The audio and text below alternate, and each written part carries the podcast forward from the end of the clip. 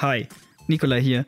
Die Oscars wurden dieses Jahr zwar schon vergeben, das hält uns aber trotzdem nicht davon ab, über die nominierten Filme zu reden. Von den großen schauspielerischen Leistungen des Anthony Hopkins bis hin zu den Stärken und Schwächen eines Filmes wie Promising Young Woman diskutieren und streiten Konstantin und ich uns über den roten Teppich. Kleine Anmerkung zu Beginn. Die Folge wurde kurz vor der Preisverleihung aufgenommen, weshalb wir noch nicht wussten, wer die tatsächlichen Gewinner waren. Wie knapp wir daneben lagen oder ob wir das richtige Gespür hatten, erfahrt ihr in dieser Ausgabe aus der Sofaritze. Viel Spaß beim Zuhören und Podcast ab.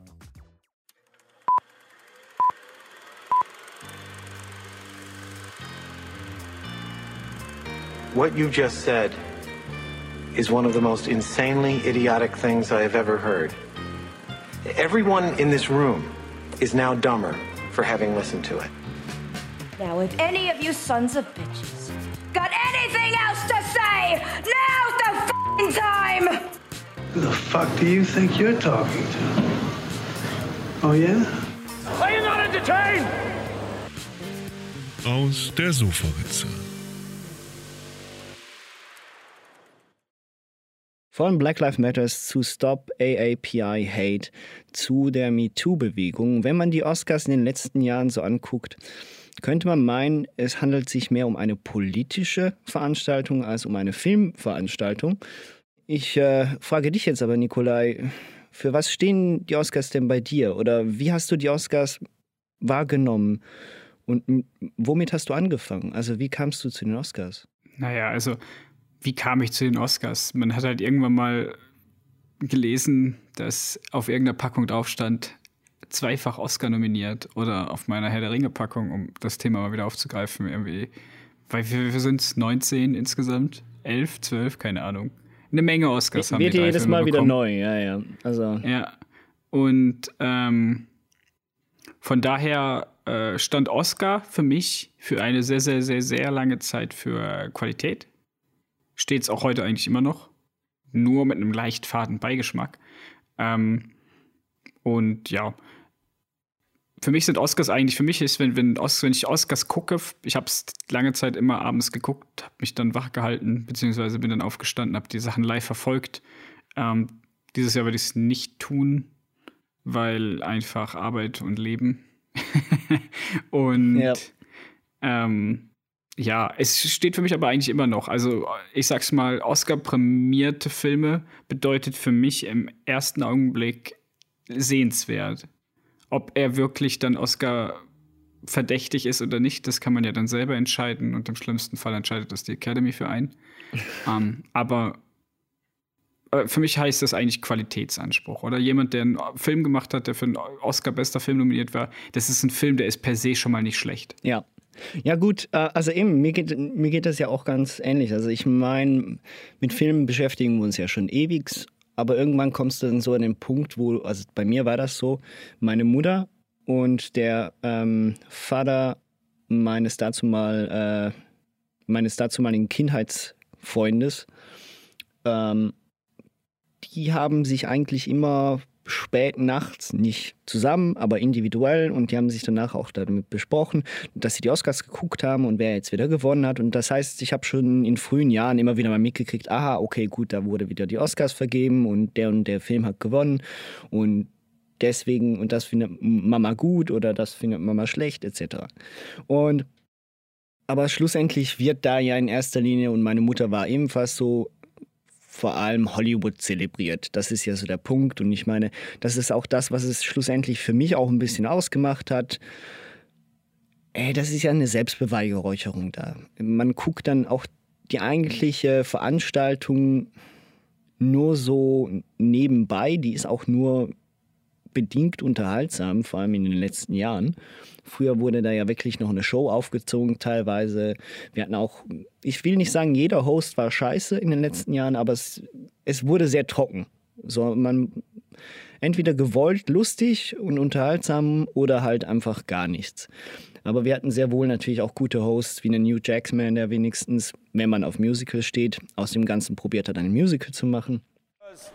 I stayed up all night in my garage. I put together my own tribute to this year's films. Because in Hollywood, you don't need money.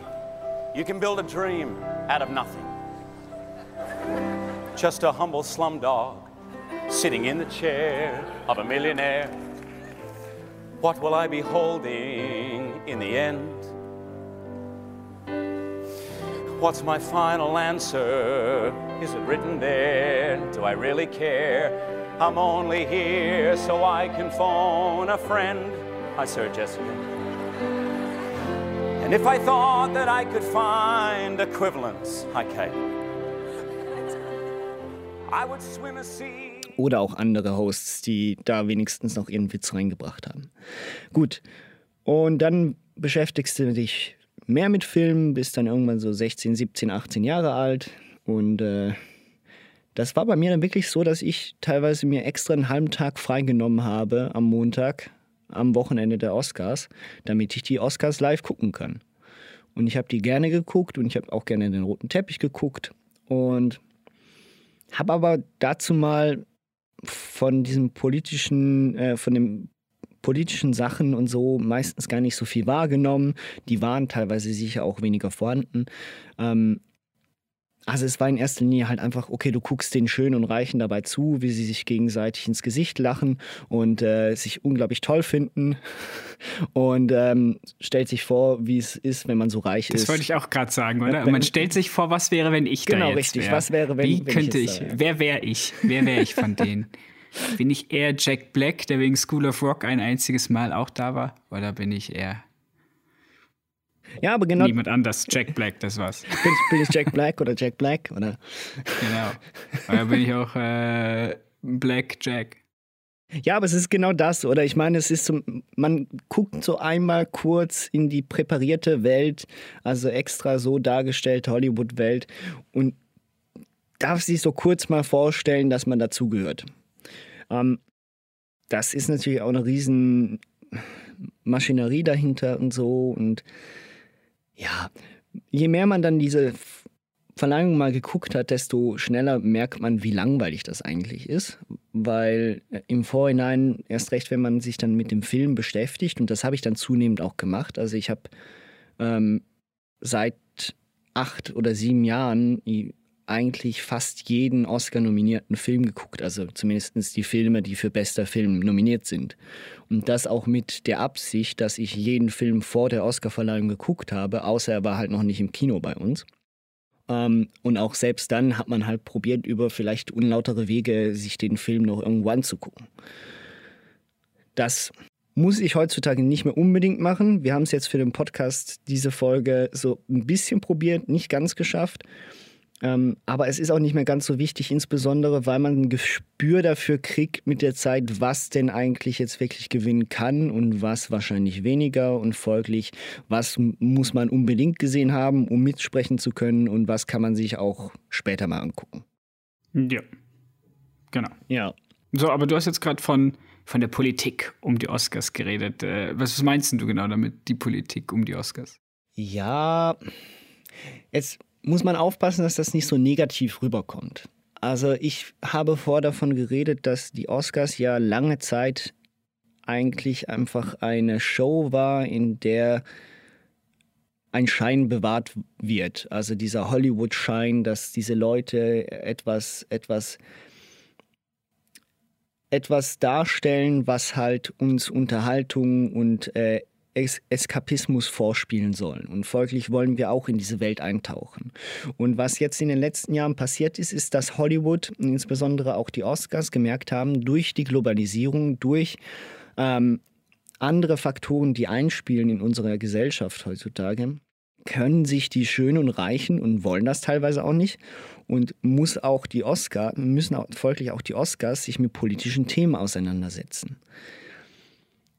Das kann aber eben auch zurückfeuern, dahingehend, dass du schnell mal den Fokus verlierst dafür, was wirklich einen guten Film ausmacht und man vielleicht dann schnell die Tendenz bekommt, einen Film zu prämieren ähm, und auszuzeichnen, der halt äh, das aktuelle Thema bedient, was gerade in der Gesellschaft groß ist. Nennen wir MeToo, nennen wir Black Lives Matters.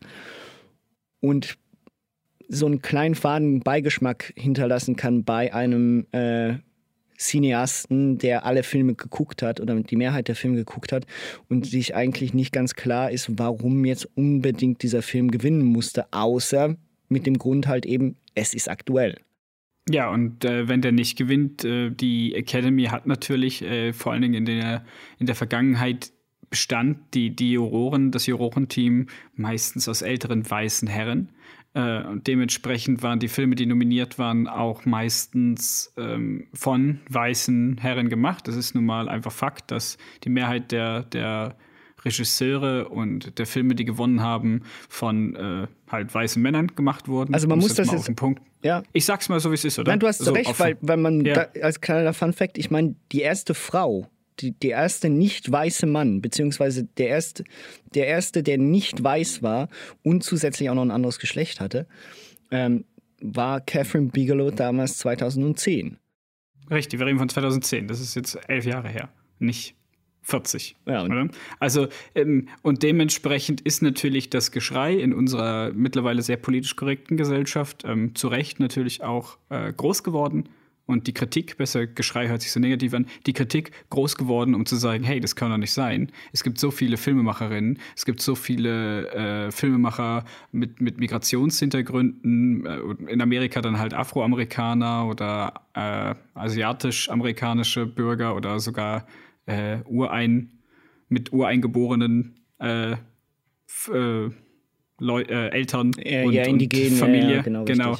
Ähm, und ähm, dass das natürlich irgendwie so, also das wird dann halt dann auch dann von den Kritikern so ausgelegt, als sei das Absicht und Systematik. Man, I, I counted at least 15 black people on that montage. Hey! well, I'm here at the Academy Awards, uh, oth- otherwise known as the uh, White People's Choice Awards. Uh, you realize if they nominated host, I wouldn't even get this job. So y'all be watching Neil Patrick Harris right now. But here- here's the crazy thing. This, this, is, this is the wildest, craziest Oscars to ever host because we got all this, this controversy. There's no, no black nominees, you know? And people are like, Chris, you should boycott. Chris, you should quit. You should quit. You know, how, how come it's only unemployed people that tell you to quit something, huh? You know? Und dementsprechend wird jetzt versucht, ähm, oder also nicht versucht, es wird, die Leute werden besser eingebunden, meiner Meinung nach, äh, wenn es Filme gibt von Afroamerikanern, die sehenswert sind, die es auch gibt, oder? Aber die halt auch dann auf ein Oscar-Level, sage ich jetzt mal, hochkommen, dann sind die genauso berücksichtigt worden. Sage ich jetzt mal als Laie, ohne dass ich das natürlich weiß, aber es kommt einem, man hat zumindest die Wahrnehmung, dass es jetzt mehr berücksichtigt wird und man sieht es eigentlich auch, wenn man sich das Academy-Foto anschaut von den Juroren dieses Jahr, dann sind da, glaube ich, fünf oder vier weiße Männer drauf und der Rest ist äh, sehr bunt durchgemischt. Also man sieht, da, da gibt es einen Wandel. Und dann kommt natürlich dann, wie du es gerade gesagt hast, Gefahr ist vielleicht auch ein bisschen das falsche Wort, aber man kann dann darüber streiten, ob eben gewisse Filme jetzt aufgrund ihrer, ihres, ihres Handwerks nominiert sind oder weil sie den Finger in die Wunde legen von gewissen sozialkritischen Problemen und die halt gut präsentieren. Nicht sehr gut, aber gut präsentieren. Und ich glaube, das ist auch vor allen Dingen in diesem Jahr in den Oscars bei einigen Filmen der Fall. Ja, und eben, also vielleicht muss man das auch mal kurz erklären. Wie werden Filme bei den Oscars ausgezeichnet? Also wer kann das überhaupt bestimmen, dass jetzt ähm, letztes Jahr war es, siehst du, habe ich schon wieder vergessen. Ähm, Parasite, Mann. Parasite, natürlich. Wer, wer, na, zum Glück, natürlich, endlich mal Natürlich war es Parasite, ein ausländischer Film, der ein, Au- gewonnen hat. der erste ausländische Film, der den besten Film ähm, abgestaubt hat. Ähm, nein, wer, wer bestimmt eigentlich jetzt, dass Parasite bester Film des Jahres ist?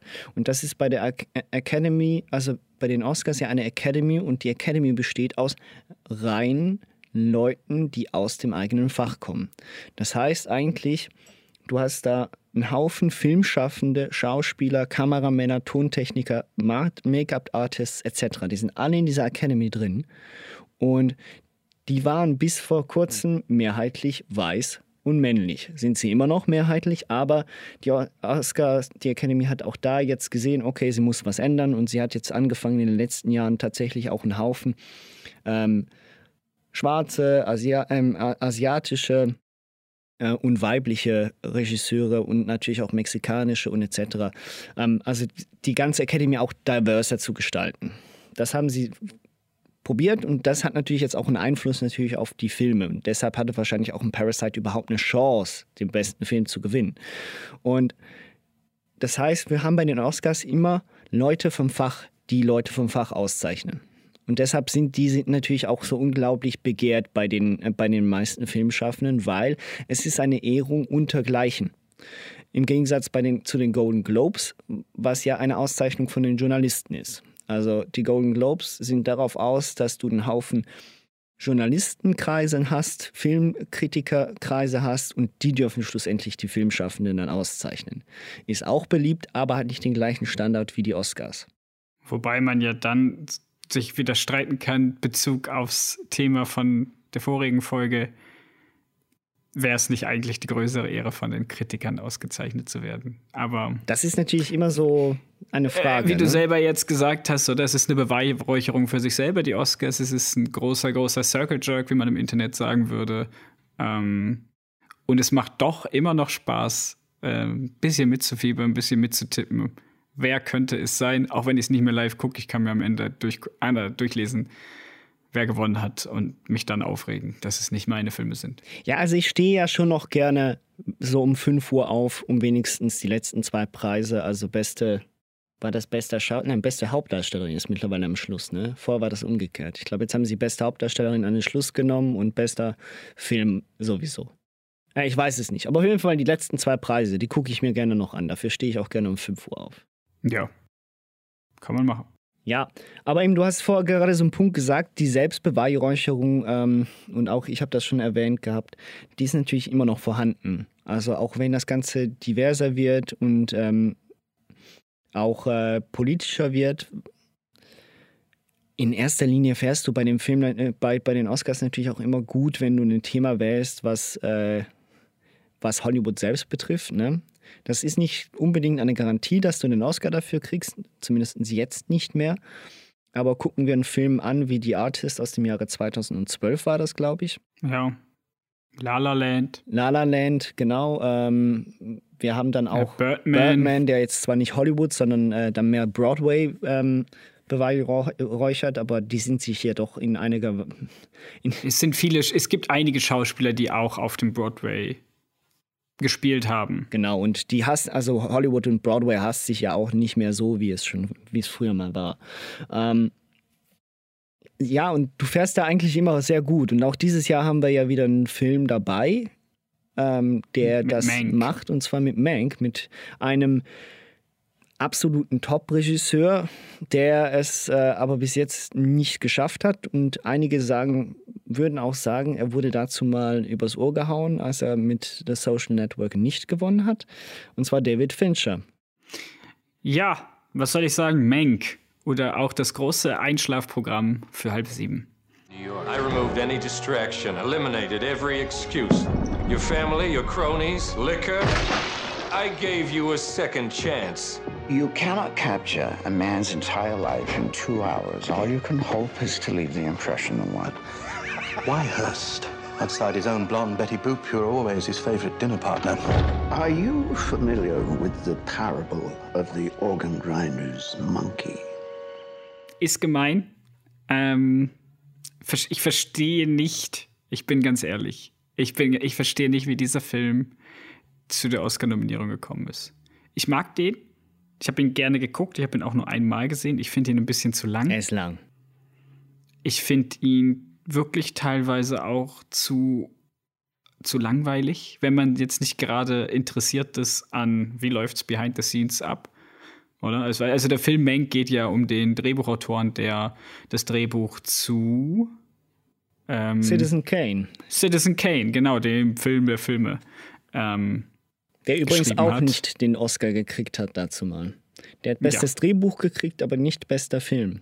Genau. Und es geht halt um den, den Drehbuchautoren, der dort, ähm, ich weiß nicht, äh, aus irgendeinem Grund, äh, der hat irgendwie sein, sein, ich weiß es schon fast gar nicht mehr, sein Bein verletzt und ist jetzt bettlägerig und muss dementsprechend das Drehbuch irgendwie geheim zu Ende schreiben mit einem Termindruck von den, von den, von den Filmemachern und von seinem Regisseurkumpel äh, Wells ist es, gell? Genau, also Herman J. Ja. Mankiewicz war vorher auch schon ähm, war vorher Drehbuchautor oder ist ein bekannter Drehbuchautor in, in Hollywood äh, um die 30er, nein, 30, doch 30er, 40er Jahre ähm, und hat dann eben von Orson Welles, der ja sonst eigentlich alles alleine macht, lustigerweise, den Auftrag gekriegt, das Drehbuch für Citizen Kane zu schreiben.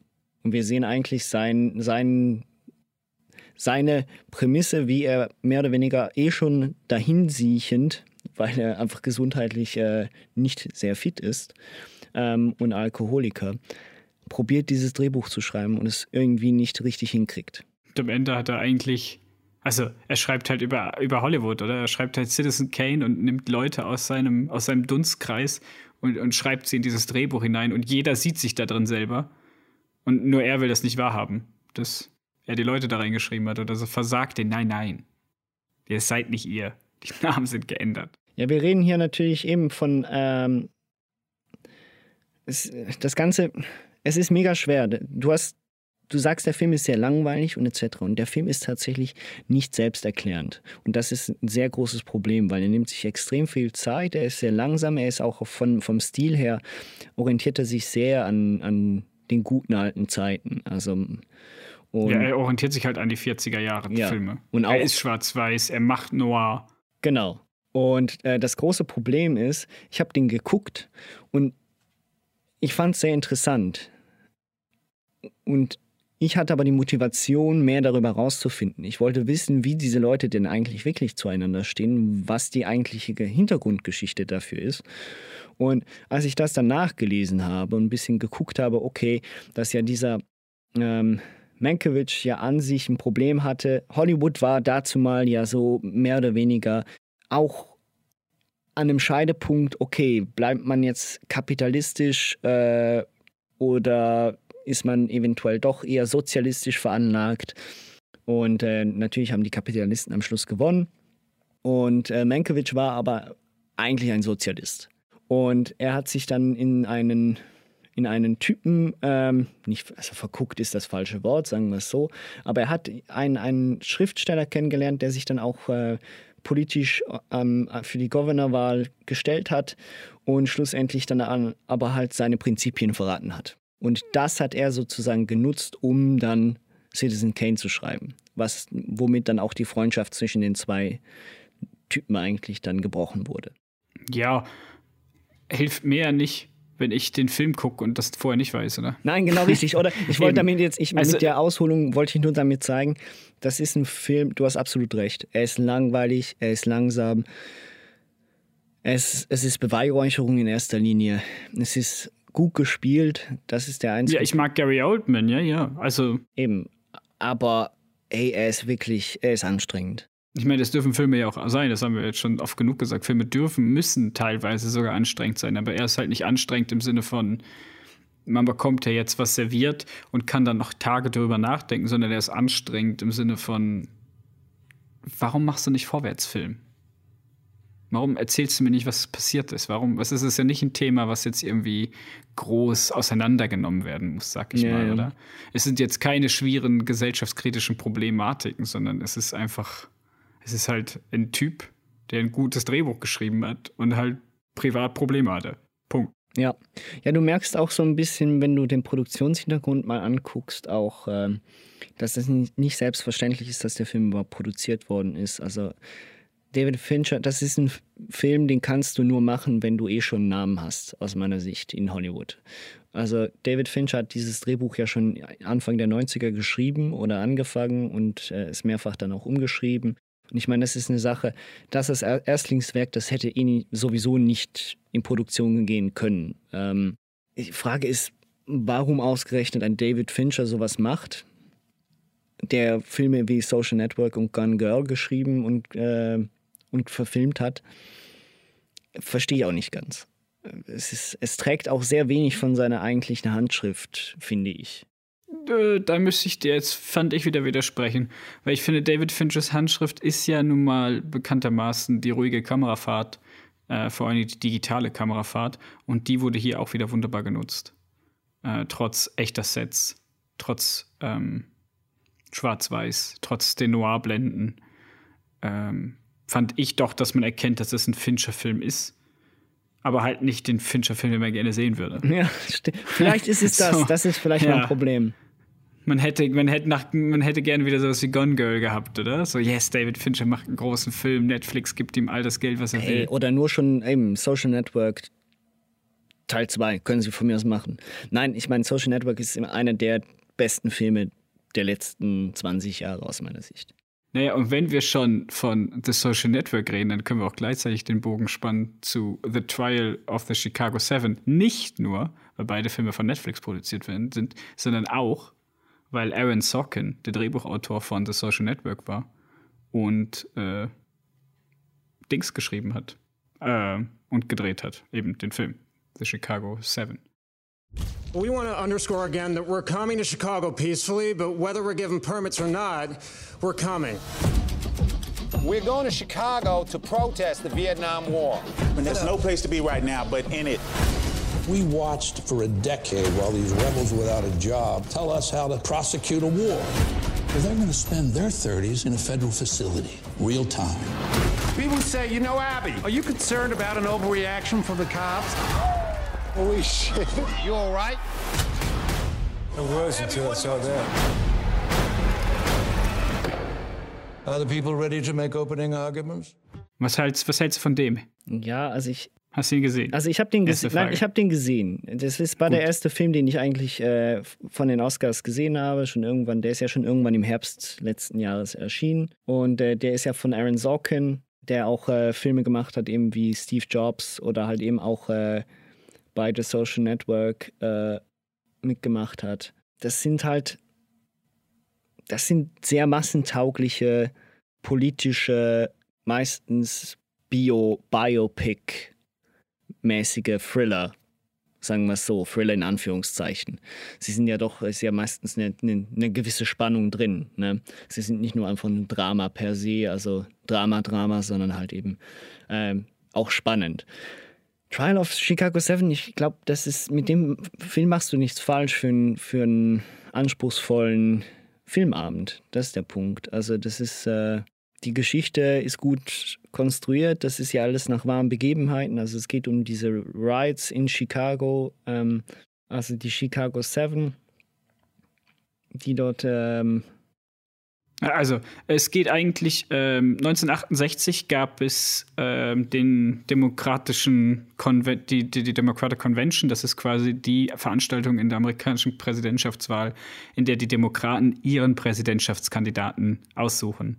Und während des Vietnamkrieges äh, treffen sich eigentlich drei unterschiedliche Organisationen in Chicago, die dort ähm, friedliche, so wird es zumindest verkauft, friedliche Demonstrationen abhalten möchten, ähm, aber kein Permit bekommen von der Stadt und deswegen trotzdem da aufmarschieren und halt sagen, Leute, wir können für nichts garantieren. Das ist dann auch eskaliert, ähm, also in echt. Ähm, und dann wurden angeblich, ähm, na, also nachdem es dann, nachdem Nixon dann gewonnen hatte, es war Nixon, ja, Ja, ja. Ähm, wurde ja der Head of Justice gewechselt und der wollte sich eigentlich an dem alten Head of Justice rächen, weil der das nicht, ähm, weil der halt Demokrat war und der das Ganze nicht verurteilt hat, diese Riots, die da passiert sind, und fängt dann an, ähm, einen Schauprozess, einen, einen wirklichen, einen, einen, einen Hexenzirkus, keine Ahnung, wie nennt eine man das? Hexenjagd, So ein- ja, ja. Ja, ja, eine Hexenjagd auf diese sieben zu machen und die anzuklagen äh, mit einem Richter, der absolut nicht fit ist für den Job, der schon viel zu alt ist und alles falsch macht, was man falsch machen kann. Ähm, naja, und es wird eigentlich von vorne bis hinten ist das ein abgekatertes Spiel und in dem Film geht es dann, also es ist hauptsächlich ein Gerichtsfilm, es spielt zu 80 Prozent im Gericht ähm, und dort wird dann quasi der ganze Tathergang erklärt. Was mir an dem Film ganz, ganz gut gefällt, ist nämlich tatsächlich einer von den besseren Filmen, finde ich, die nominiert sind, ähm, ist, dass der Film, also man muss dazu sagen, der Film hält sich nicht ganz an alle wahren Begebenheiten. Es ist einiges dazu gedichtet und sehr, sehr viel vereinfacht und simplifiziert. Also das Thema ist sehr komplex, was da abgegangen ist und der Film macht es sich sehr einfach.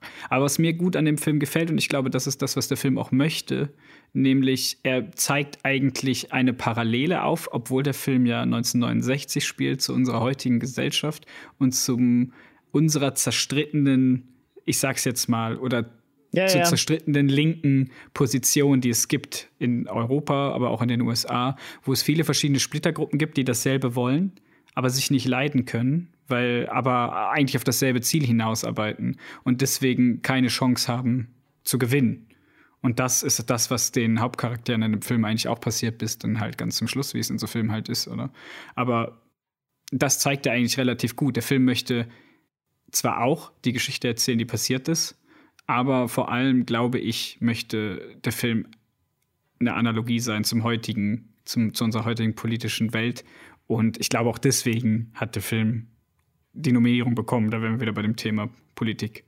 Das, was ja bei vielen anderen Filmen, also wenn wir Judas and the Black Messiah und äh, Nomadland und äh, Promising Young Woman angucken, das ist, sind alles sehr auch aktuelle ähm, Allegorien, die man da ziehen kann auf unsere jetzige Gesellschaft. Genau. Dazu kommt noch, dazu kommt noch, dass der Cast natürlich von dem Film einfach Bombe ist. Das ist also so. Sacha Baron Cohen, äh, Gordon Lewitt. In seiner besten ähm, Rolle finde ich Sacha Baron Cohen, wenn ich ehrlich bin. Ist nicht ganz Borat, aber er kommt fast aufs gleiche Niveau. nee, er war sehr, sehr gut. Ich finde auch seine beste Rolle, die er bis jetzt gespielt hat. Ähm, dann haben wir Eddie Redmayne, der mal wieder Eddie Redmayne spielt. Und ähm, ein Haufen anderer Leute, die man alle irgendwo schon mal gesehen hat, dessen Namen jetzt aber nicht Eddie einfallen. Redmayne, der Eddie Redmayne spielt. Naja. Ja, ich finde, Eddie Redmayne spielt sich immer ein bisschen selbst. Der, der nicht? Tom Hayden spielt, der eigentlich das Ganze mehr oder weniger angezettelt hat, aber eigentlich in friedlicher Absicht. Und schlussendlich tatsächlich einer der wenigen war, der schuld daran war, dass es überhaupt zu einem zu einer Ausschreitung äh, kam. Also das ist ja, Aufgrund eines Pronounfehlers, aber angeblich. Aber wie gesagt, das ist alles ein bisschen simplifiziert. Ähm, ja, also mir hat der Film gefallen. Ich würde mir wünschen, dass der tatsächlich den Oscar gewinnt. Bin ich ganz ehrlich, das ist der Film für mich, wo ich sage, das wäre mein, wenn ich, ähm, ich habe es letztens irgendwo gehört, wo jemand gesagt hat, ich weiß, welcher Film wahrscheinlich den Oscar kriegt, würde mir aber wünschen, dass der Film den Oscar kriegt, damit ich nachher sagen kann, ich sag's ja.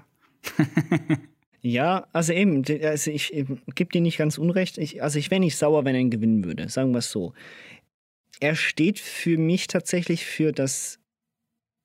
Er ist für mich am massentauglichsten, das, was ich am Anfang schon gesagt habe. Also Trial of Chicago 7 ist ein, ein Film, der, das ist das, für was die Oscars in Hollywood für mich eigentlich lange gestanden sind. Und zwar für ein massentaugliches Kino, was aber Anspruch verspricht. Und äh, das bringt Trials of Chicago 7 sehr gut hin. Also er gibt mir ein Thema, was gesellschaftlich relevant ist, aber er macht das in einer sehr unterhaltsamen Art und Weise und baut eine Spannung auf, ähm, die mich schlussendlich dann halt äh, dann auch zufrieden gehen lässt und gleichzeitig mich zwar beschäftigt, aber ich muss nicht wie bei anderen Filmen entweder bin ich gar nicht berührt und ich fand den Film irgendwie, naja, oder ich bin halt voll berührt und das beschäftigt mich noch die nächsten paar Tage.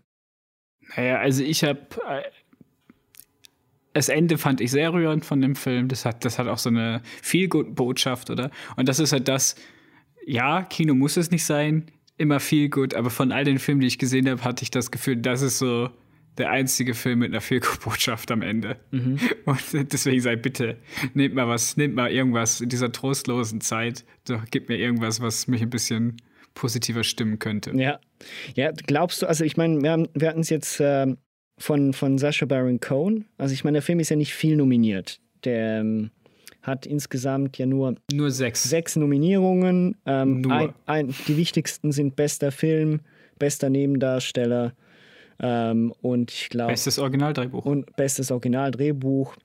Und da ist jetzt halt einfach die Frage: Glaubst du zum Beispiel, dass ein Sacha Baron Cohen tatsächlich eine Chance hat auf bester Nebendarsteller? Hat er sich damit verdient? Oder?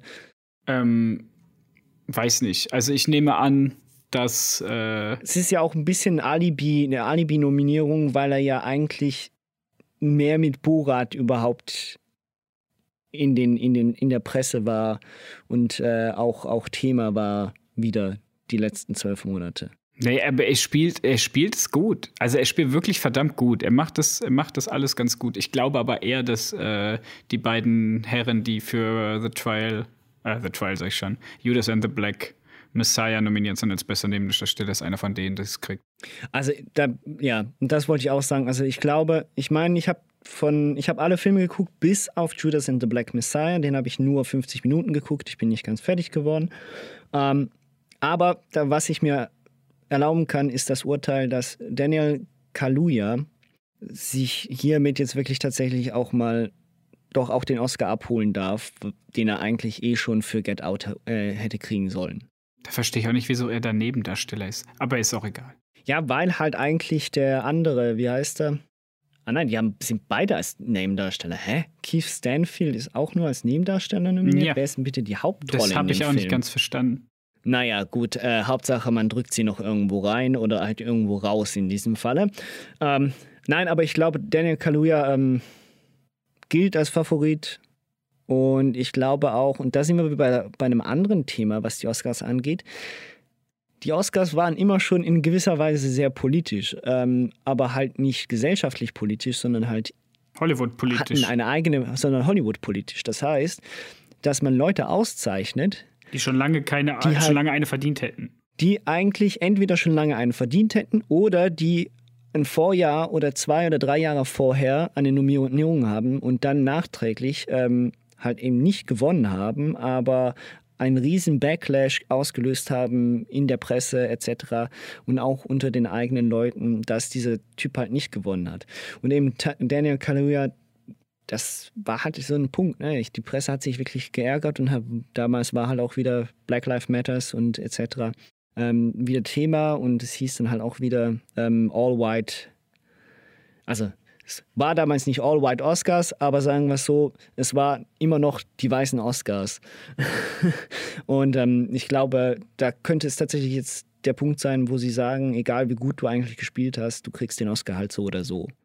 Ja, also Leonardo DiCaprio ist ja auch so ein famoses Beispiel, jetzt, obwohl er, obwohl oh ja. er ja, man darf es ja kaum sagen, weiß, weiß ist.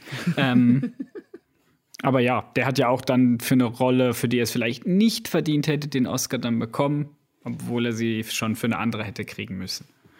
Ähm, ja, definitiv. Ja. ja, aber. Jetzt, du hast Judas und der Black Messiah im Gegensatz zu mir ganz Genau, gesehen. und jetzt, das ist auch wieder eine sehr gute Überleitung, weil Fred Hampton, die, der, also die Person Fred Hampton, nämlich in äh, Trial of the Chicago Seven vorkommt und auch eine, eine, Ach, eine, eine, eine, Rolle spielt, nämlich er ist der Herr, der hinter dem äh, Barry Seal heißt er, glaube ich, lass mich nicht lügen. Ja. Ähm, also korrigiert mich, wenn ich falsch bin, so muss ich sagen. Ähm, und der doch, wird doch, ja, dort wird er dann erschossen. Und ich hatte Trial of the Chicago Seven vor ähm, Judas and the Black Messiah gesehen. Also ich wusste schon quasi, wie der Film enden wird. Ähm, nämlich äh, Judas and the Black Messiah ist quasi die Geschichte über Fred Hampton, ein, dem, dem Anführer der Black Panther-Bewegung in den 68er, 66er Jahren. Ähm, in, Chicago. in, Chicago. und auch überall anders, oder? Also es gibt ja diese Chapter überall in den USA oder vor allem an der Ost- und Westküste, ja. äh, aber auch in Chicago.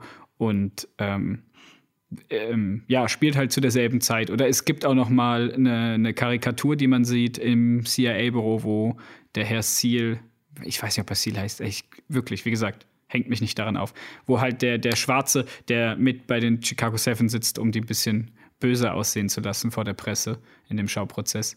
Äh, Bobby Seal. Bobby Seal, genau. Äh, also doch Seal. Äh, ge gedeckt, ja, gedeckt wurde. Ähm, ja, vorher habe ich Barry gesagt. Also.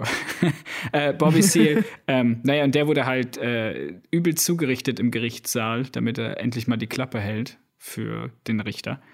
Ähm, und diese Szene wird auch wieder referenziert in Judas and the Black Messiah. Judas and the Black Messiah. Also es geht Fred Hampton Anführer der Black Panthers, wie die ganze Bewegung aufgekommen ist und wie vor allen Dingen er verraten wurde von einem anderen Afroamerikaner, den das FBI eingeschleust hat, um an Informationen ranzukommen. Well, let me make it plain. Kill a few pigs, get a little satisfaction. Wait on, wait on. Kill some more pigs, get some more satisfaction.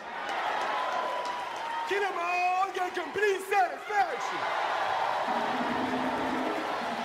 You can murder a liberator, but you can't murder liberation. You can murder a revolutionary, but you can't murder revolution. And you can murder a freedom fighter, but you can't murder freedom. Traurige Geschichte, harter, harter Tobak. Ähm, ich muss ehrlich sein, den Film hätte ich mit Untertiteln gucken müssen. Weil mein amerikanischer Slang, Verständnis, Gehör, Skill fehlt. Ähm, einige Sachen habe ich nicht verstanden. Äh, ich habe zwar mir zusammen reinkommen, worum es geht, aber ich glaube, der Film wäre noch mal eine Level besser gewesen, hätte ich alles verstehen können. Ist aber meine, meine Ja. Schuld, nicht die Schuld des Filmes, wohlgemerkt. ähm, das will ich dem Film nicht ankreiden. Ich sage nur, ich hätte ihn mit, mit äh, Untertiteln gucken sollen. Ähm, aber prinzipiell ein cooler Film. Ich glaube, der Herr Khan heißt der oder Kang? Wie heißt der? Ja, King. Kang. Der hat sich da eine. King. Der hat sich. Wie? King. King. King. Shaka, King. Shaka King, der. genau. Äh, der hat sich da wohl eine Scheibe an äh, Spike Lee abgeschnitten, was Filmemachen angeht, weil auch hier wieder ähm, viele Musikstücke für einzelne Charaktere sind. Es gibt Leitmotive. Also nicht, dass das eine, eine reine Spike Lee-Geschichte ist, aber wenn man sich Spike Lee-Filme anschaut, dann sieht man, dass doch sehr viel Saxophon für sehr viele Leute steht. Ähm, Ja, und das ist auch wirklich geil gemacht. Also, die, also der Style, wie er das Ganze rüberbringt, die Musik, das ist schon sehr gut eingesetzt. Das macht super. Ja, ich finde auch. Also der Film ist von vorne bis hinten mehr als solide.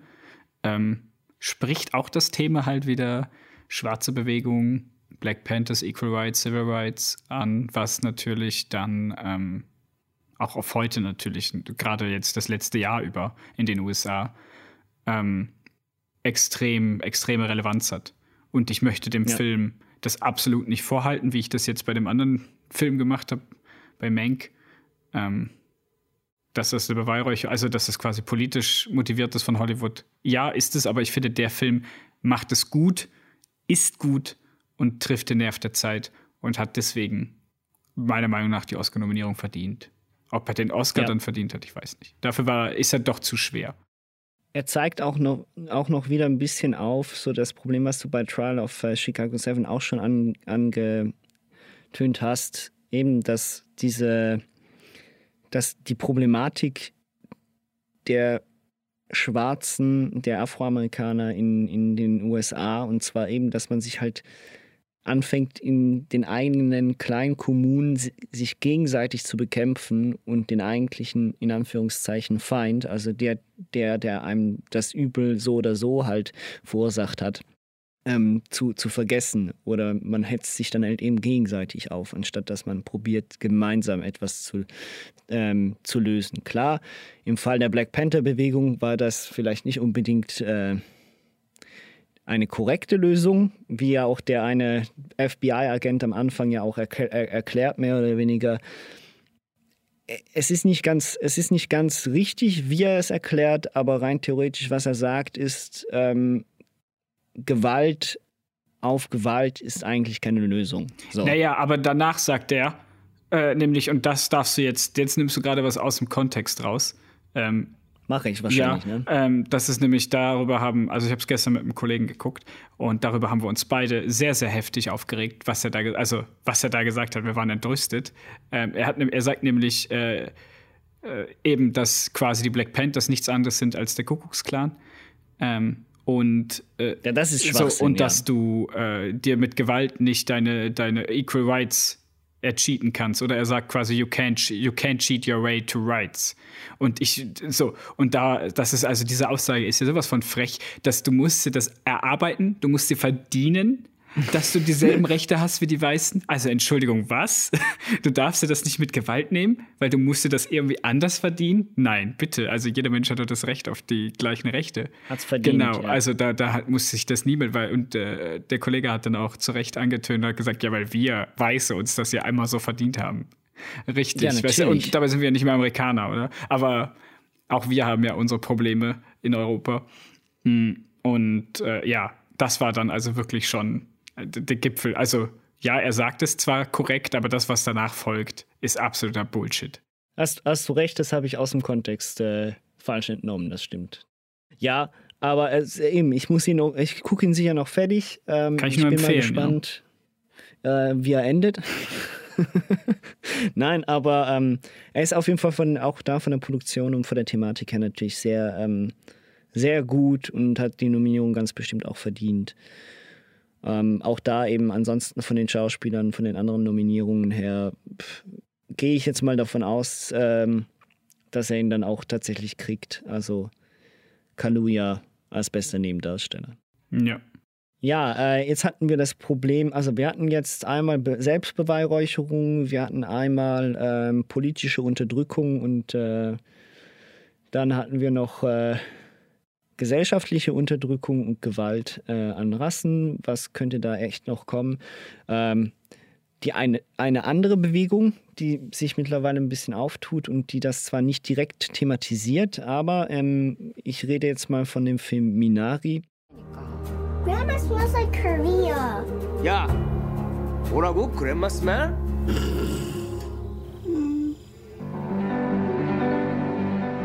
우리 여기 있다가 망할 거야.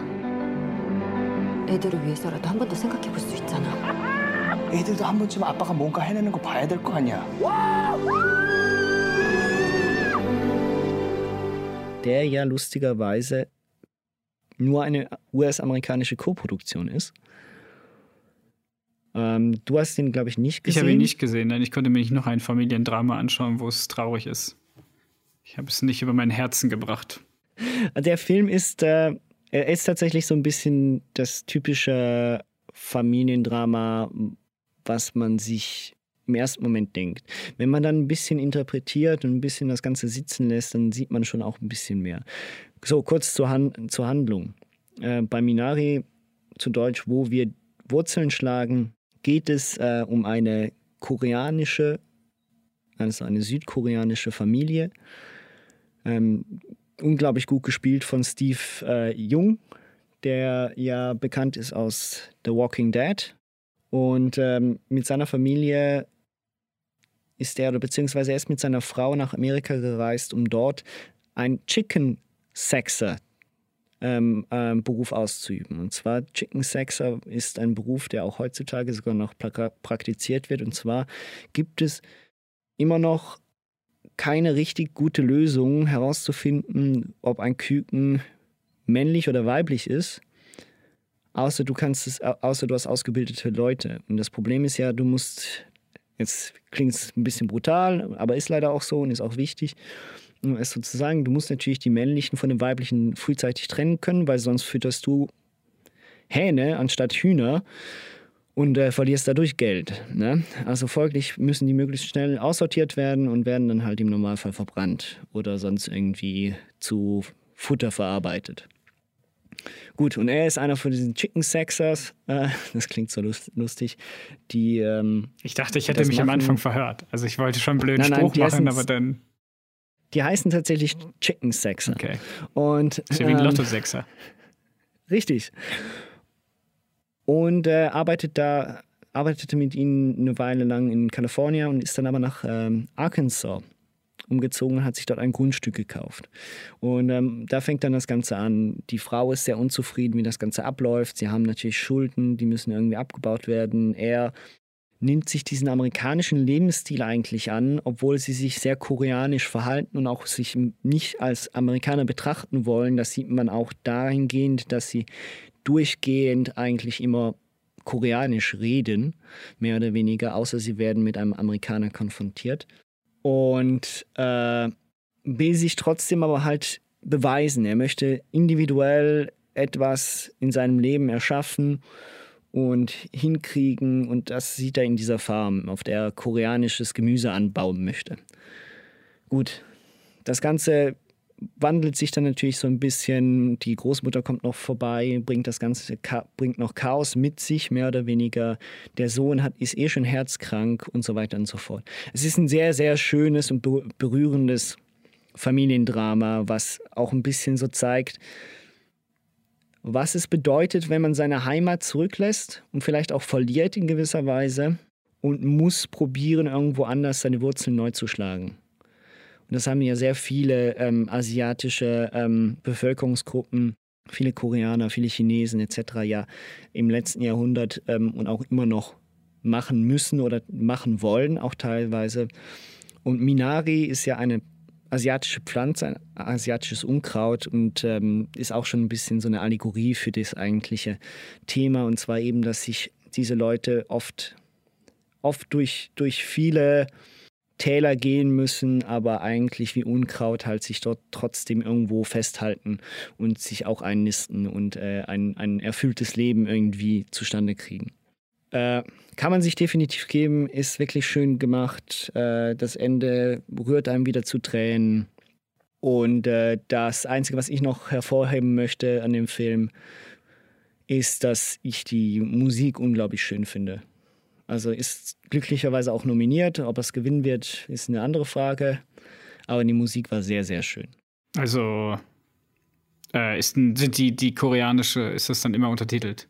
Äh, ja, genau richtig. Also eben, äh, das, der, der Film ist eine hauptsächlich koreanische Produktion mit äh, Co-Produktion US-amerikanischer Beteiligung. Und ähm, der Film ist zu 90 Prozent in Koreanisch. Okay. Also es ist alles untertitelt etc. Es ist, wirkt Du, du, hast auch nicht das Gefühl, dass es ein amerikanischer Film ist per se.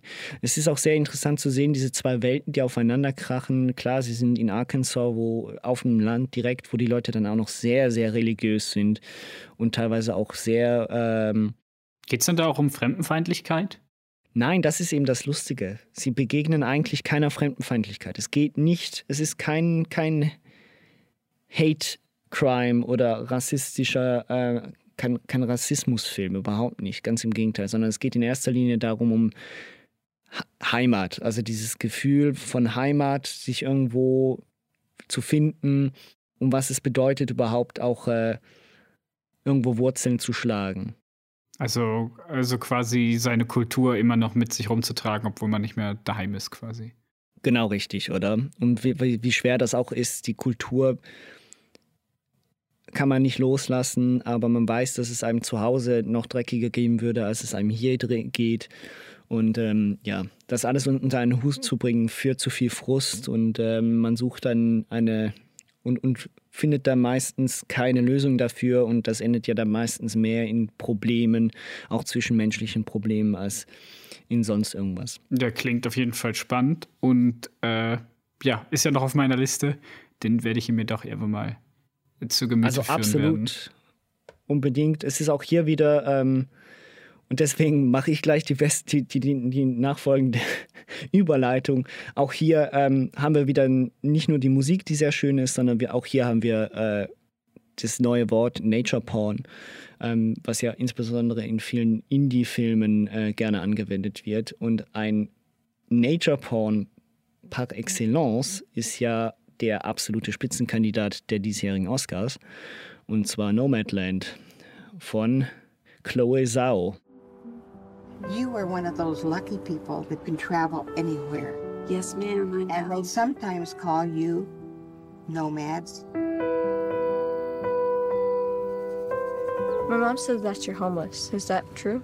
No, I'm not homeless. I'm just houseless. Not the same thing, right? No. My husband worked at the USG mine in Empire. I was a substitute teacher. It is a tough time right now. You may want to consider early retirement. I need work. I like work. Die auch äh, The Eternals macht übrigens. Meine, meine geheime Vermutung ist, dass Marvel noch keinen Trailer zu The Eternals rausgebracht hat, damit sie vorne noch dran klatschen können von der Oscar-Gewinnerin Chloe Zoe. Oder Chloe Zoe. Ach was, ja, die macht die Eternals? Ja. Das ist ja geil. Aber kommen wir zu Nomadland. Meine Überleitung wäre gewesen von äh, sich irgendwo zu Hause fühlen ähm, und nicht ein Zuhause haben, hätte man auch auf Nomadland kommen können. Aber deine Überleitung Stimmt. war auch nicht schlecht. Die Filme, die Filme ähneln sich auch so in gewissen Punkten halt einfach. Nicht, das ist schon sehr, sehr ähnlich. Das ist frappierend, wie dass ausgerechnet zwei solche Filme jetzt auch als bester Film nominiert sind. Und ja, Nomadland ist halt einfach auch ein bisschen aktueller und ein bisschen westlicher angehaucht und deswegen ist da auch gar keine Frage, welcher Film mehr in Frage kommt für den Oscar. Ja, Nomadland. Handlung relativ einfach und schnell erklärt. Es geht um eine Frau, die in Empire Las Vegas gewohnt hat. Und während. Ne Nevada, Nevada sage ich ja. Ist selbe Staat. Empire, Nevada, meine ich doch. Äh, Geografie, Nikolai, nochmal wiederholen. Ähm, und die, äh, es gab einen Zusammenbruch äh, in der Wirtschaft 2008, wie man das sicher weiß. Und 2011 wurde äh, die ganze Stadt, die abhängig war von einem gewissen Erzeugnis, äh, da gab es keine Nachfrage mehr zu. Und deswegen hat man, hat sich die ganze Stadt gedacht, wir verschwinden. Äh, die Postleitzahl von dieser Stadt wurde auch entfernt, die gibt es nicht mehr.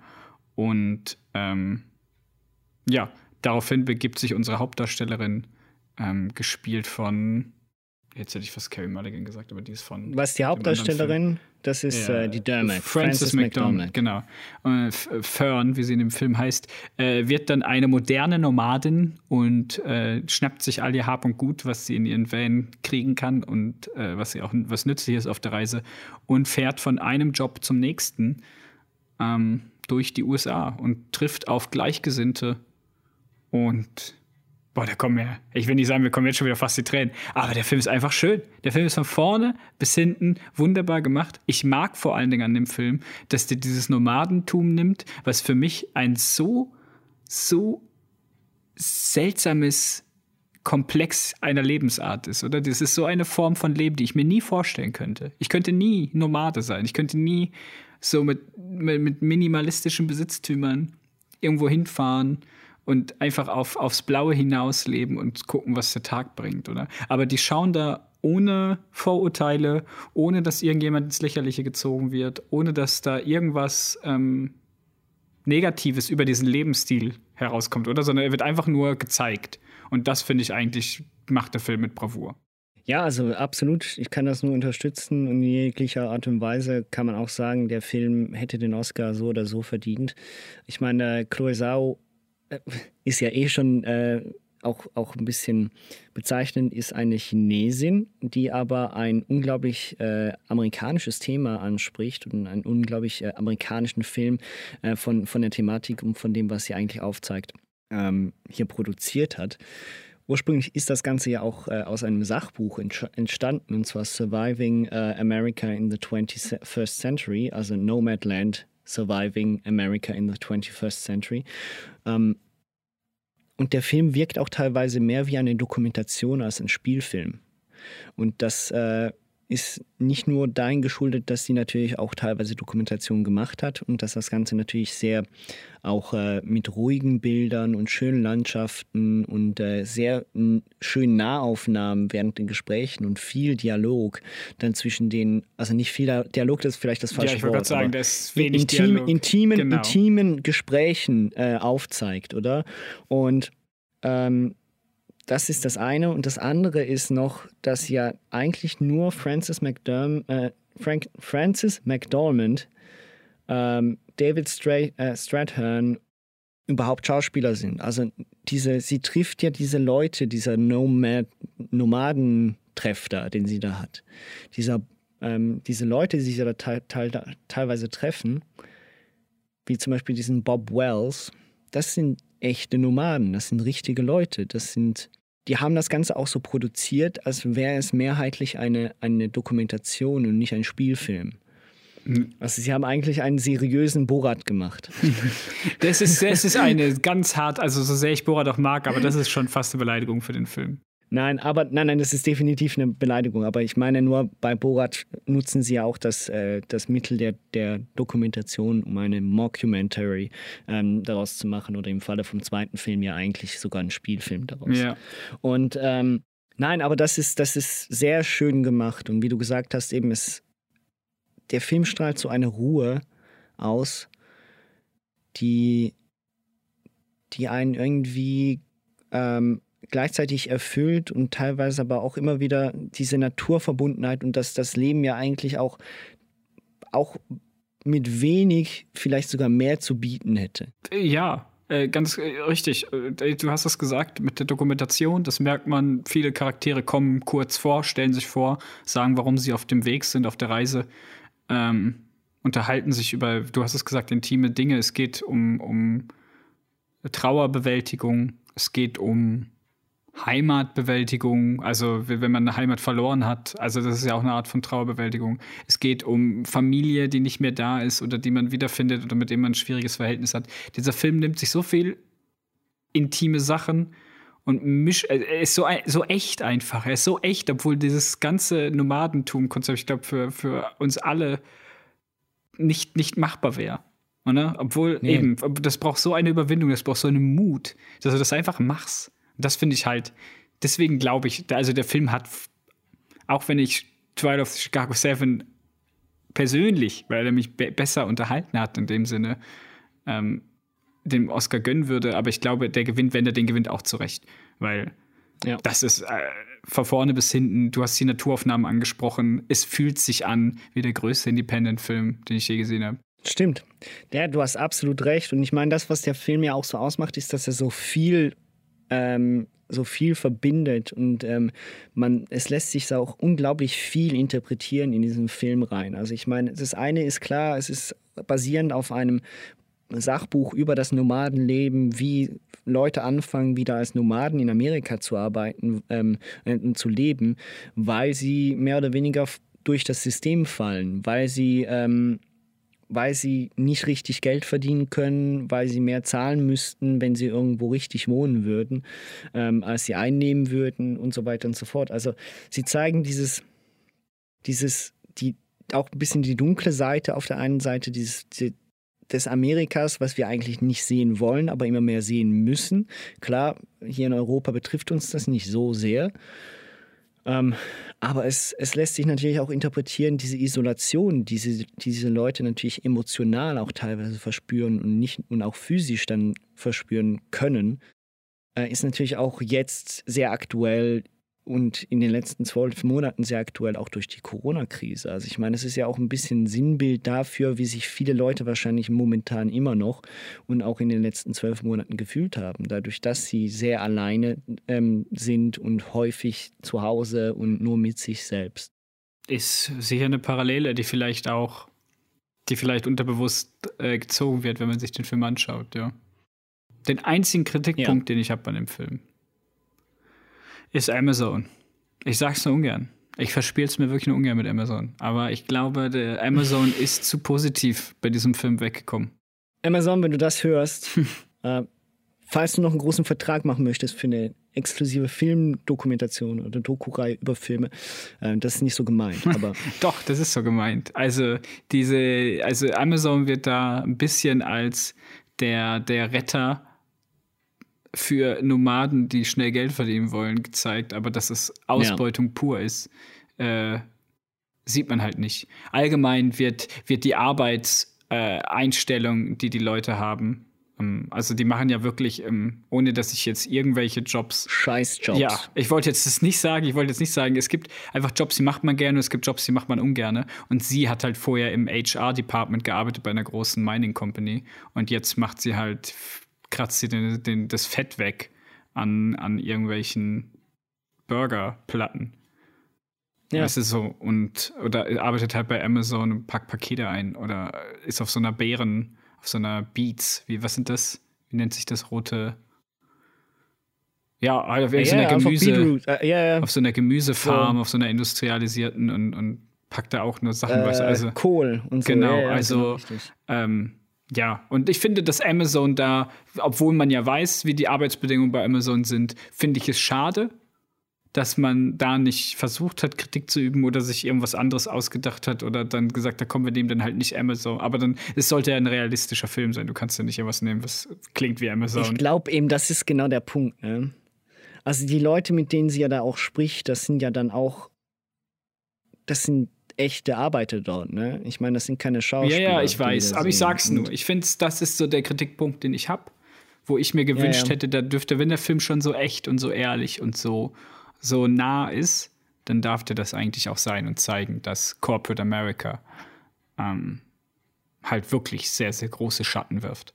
Ja, die Frage ist, ob der Film dadurch nicht eventuell dann zu groß geworden wäre, auch in der, in der eigentlichen Aussage. Ich finde es ja, sehr schön, dass er sich nur auf dieses Nomadenleben konzentrieren wollte und es auch dabei behält. Ähm, ob nicht eventuell dann mit einer Kritik an, äh, an Corporates und an den Kapitalismus, ob das nicht eventuell dann halt ein bisschen... Äh, ein bisschen ausgeufert wäre. Aber ich verstehe deine Kritik und ich sehe das auch so. Also ich finde es auch schrecklich, ähm, dass eben, dass da was da gemacht wird und dass das auch dann aber null thematisiert ist eigentlich. Abgesehen von ihrer Armut, die sie ja eigentlich hat. Oder man sieht, dass sie nicht viel Geld damit macht. Aber trotzdem wird immer wieder erwähnt, ja, sie könne ja bald bei Amazon wieder arbeiten. Was ja bedeutet, dass sie im Vergleich zu anderen Jobs da ja noch halbwegs gut Geld verdient. Ja, es ist saisonal, oder? Es ist ja immer über Weihnachten, Neujahr, wenn alle keinen Bock haben und die, Ja. meiste, die meiste Arbeit anfällt. Ja, aber wir, ich glaube, wir sind uns da einig ähm, und haben jetzt auch erklärt eigentlich, warum der Film nicht zu Unrecht der beste Film sein wird, mit hoher Wahrscheinlichkeit. Klar, hm, sag niemals nie, kann immer noch was anderes werden. Aber ich glaube, No Man's Land kriegt den Preis, oder? Ich, ich würde also ich würde mich freuen für den Film, wenn er den kriegt. Ey, Wenn jetzt nicht unbedingt Promising Young Woman den kriegt, bin ich auch nicht sauer, wenn sie den nicht kriegen. Aber, aber dann kommen wir eigentlich Äh, auch schon. Bevor, bevor wir zu dem Film kommen, möchte, ich noch ganz kurz fragen, Regie aber. Es ist ja die Frage, mit Chloe Zhao, äh, bist du auch der Meinung, dass sie da beste Regisseurin auch verdient hat? Ähm, jetzt nicht nur wegen den politischen äh, Bewegungen der AAPI. Äh, Hast du das Gefühl von allen Filmen, die du gesehen hast äh, und von den Nominierten, also für Minari, Promising Young Woman, Mank, Der Rausch, sagt mir gar nichts. Ähm, und No Man's Land ähm, Nomadland ist filmisch der beste Film. Ohne dass ich Minari Ja. gesehen habe.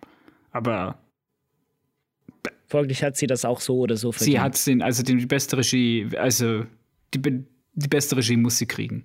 Muss sie einfach kriegen. Wenn es nicht der beste Film wird, dann muss sie beste Regie kriegen. Ansonsten verzweifle ich echt in meinem Filmgeschmack. Gut. Was auch schön zu sehen ist, ist, ähm, dass ja nicht die einzige Frau ist, die nominiert ist für beste Regie. Und da komme ich auch wieder auf den Film, den du jetzt ansprechen wolltest, zurück. Äh, Emerald Fennell äh, ist ebenfalls nominiert für Promising Young Woman. You remember the accusations made against Alexander Monroe? I don't. He took a girl back to his room. You know, we get accusations like this all the time. So it's a he said, she said situation. What would you have me do? Ruin a young man's life? Einen Film, den man braucht. Einen Film, den man braucht, der aber das, was er macht, falsch macht. So. Jetzt bin ich gespannt, weil ich finde den Film sehr gut. Ich finde den Film unterhaltsam. Also es geht, Promising Young Woman, ich sag schnell Rahmenhandlung. Es geht um eine Frau, die miterleben musste, wie ihre Kollegin ähm, während äh, ihres Medizinstudiums, gemeinsamen Medizinstudiums, ähm, scheinbar äh, so alkoholisiert war, dass sie nicht mehr ansprechbar war und dann vergewaltigt wurde. Äh, das Ganze. Also nicht nur von einem, Ja, sondern. man weiß, ja, sie wurde auf jeden Doch, Fall. Es wird, es wird darauf es angespielt, wird angespielt, dass ja. sie von, von, von Studienkollegen vergewaltigt äh, wurde, ja. Und dann. Also massenvergewaltigt Ja. Und worden dann- ist und dabei gefilmt dabei wird. gefilmt wird, das kommt noch dazu. Ähm, und Was ja eh schon absolut zum das ist Kotzen ja äh, die Vorstellung. richtig. Und gleichzeitig ähm, wird dann der Dame nicht geglaubt, was sie dann in den Suizid führt, was zumindest suggeriert wird. Ich glaube, ich habe nicht verstanden, dass das hier einmal wirklich gesagt wurde. Aber sie, Nein, aber es wird genau, so- es, es- wird sehr es stark so suggeriert. sein. sie ist dann in den Suizid gegangen, weil niemand auf dem Campus geglaubt hat. Der Typ, der hauptverantwortliche Übeltäter, wird nachher sogar noch äh, mit schließt mit Bestnote dort ab. Und ja, ähm, der Film steigt aber ein, zehn Jahre nachdem das Ganze passiert ist, ungefähr.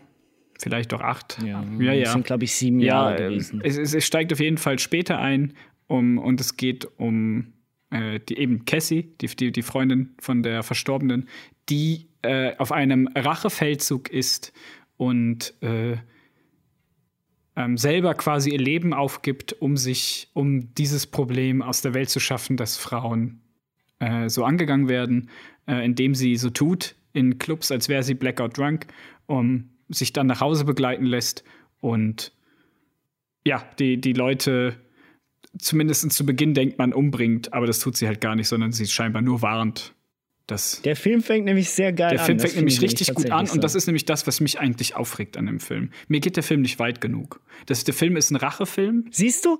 Siehst du, ich genau, ich wusste ganz genau, ganz genau, dass es in die Richtung der geht. Film, ich habe mir den Film angeguckt vor und dachte mir so nach der Hälfte, als er eine andere Richtung einschlägt, das gefällt Nikolai nicht. Nee, mir gefällt nicht, mir gefällt nicht. Ich finde das Thema so wichtig und ich finde das so, er ist so gut gemacht am Anfang, oder?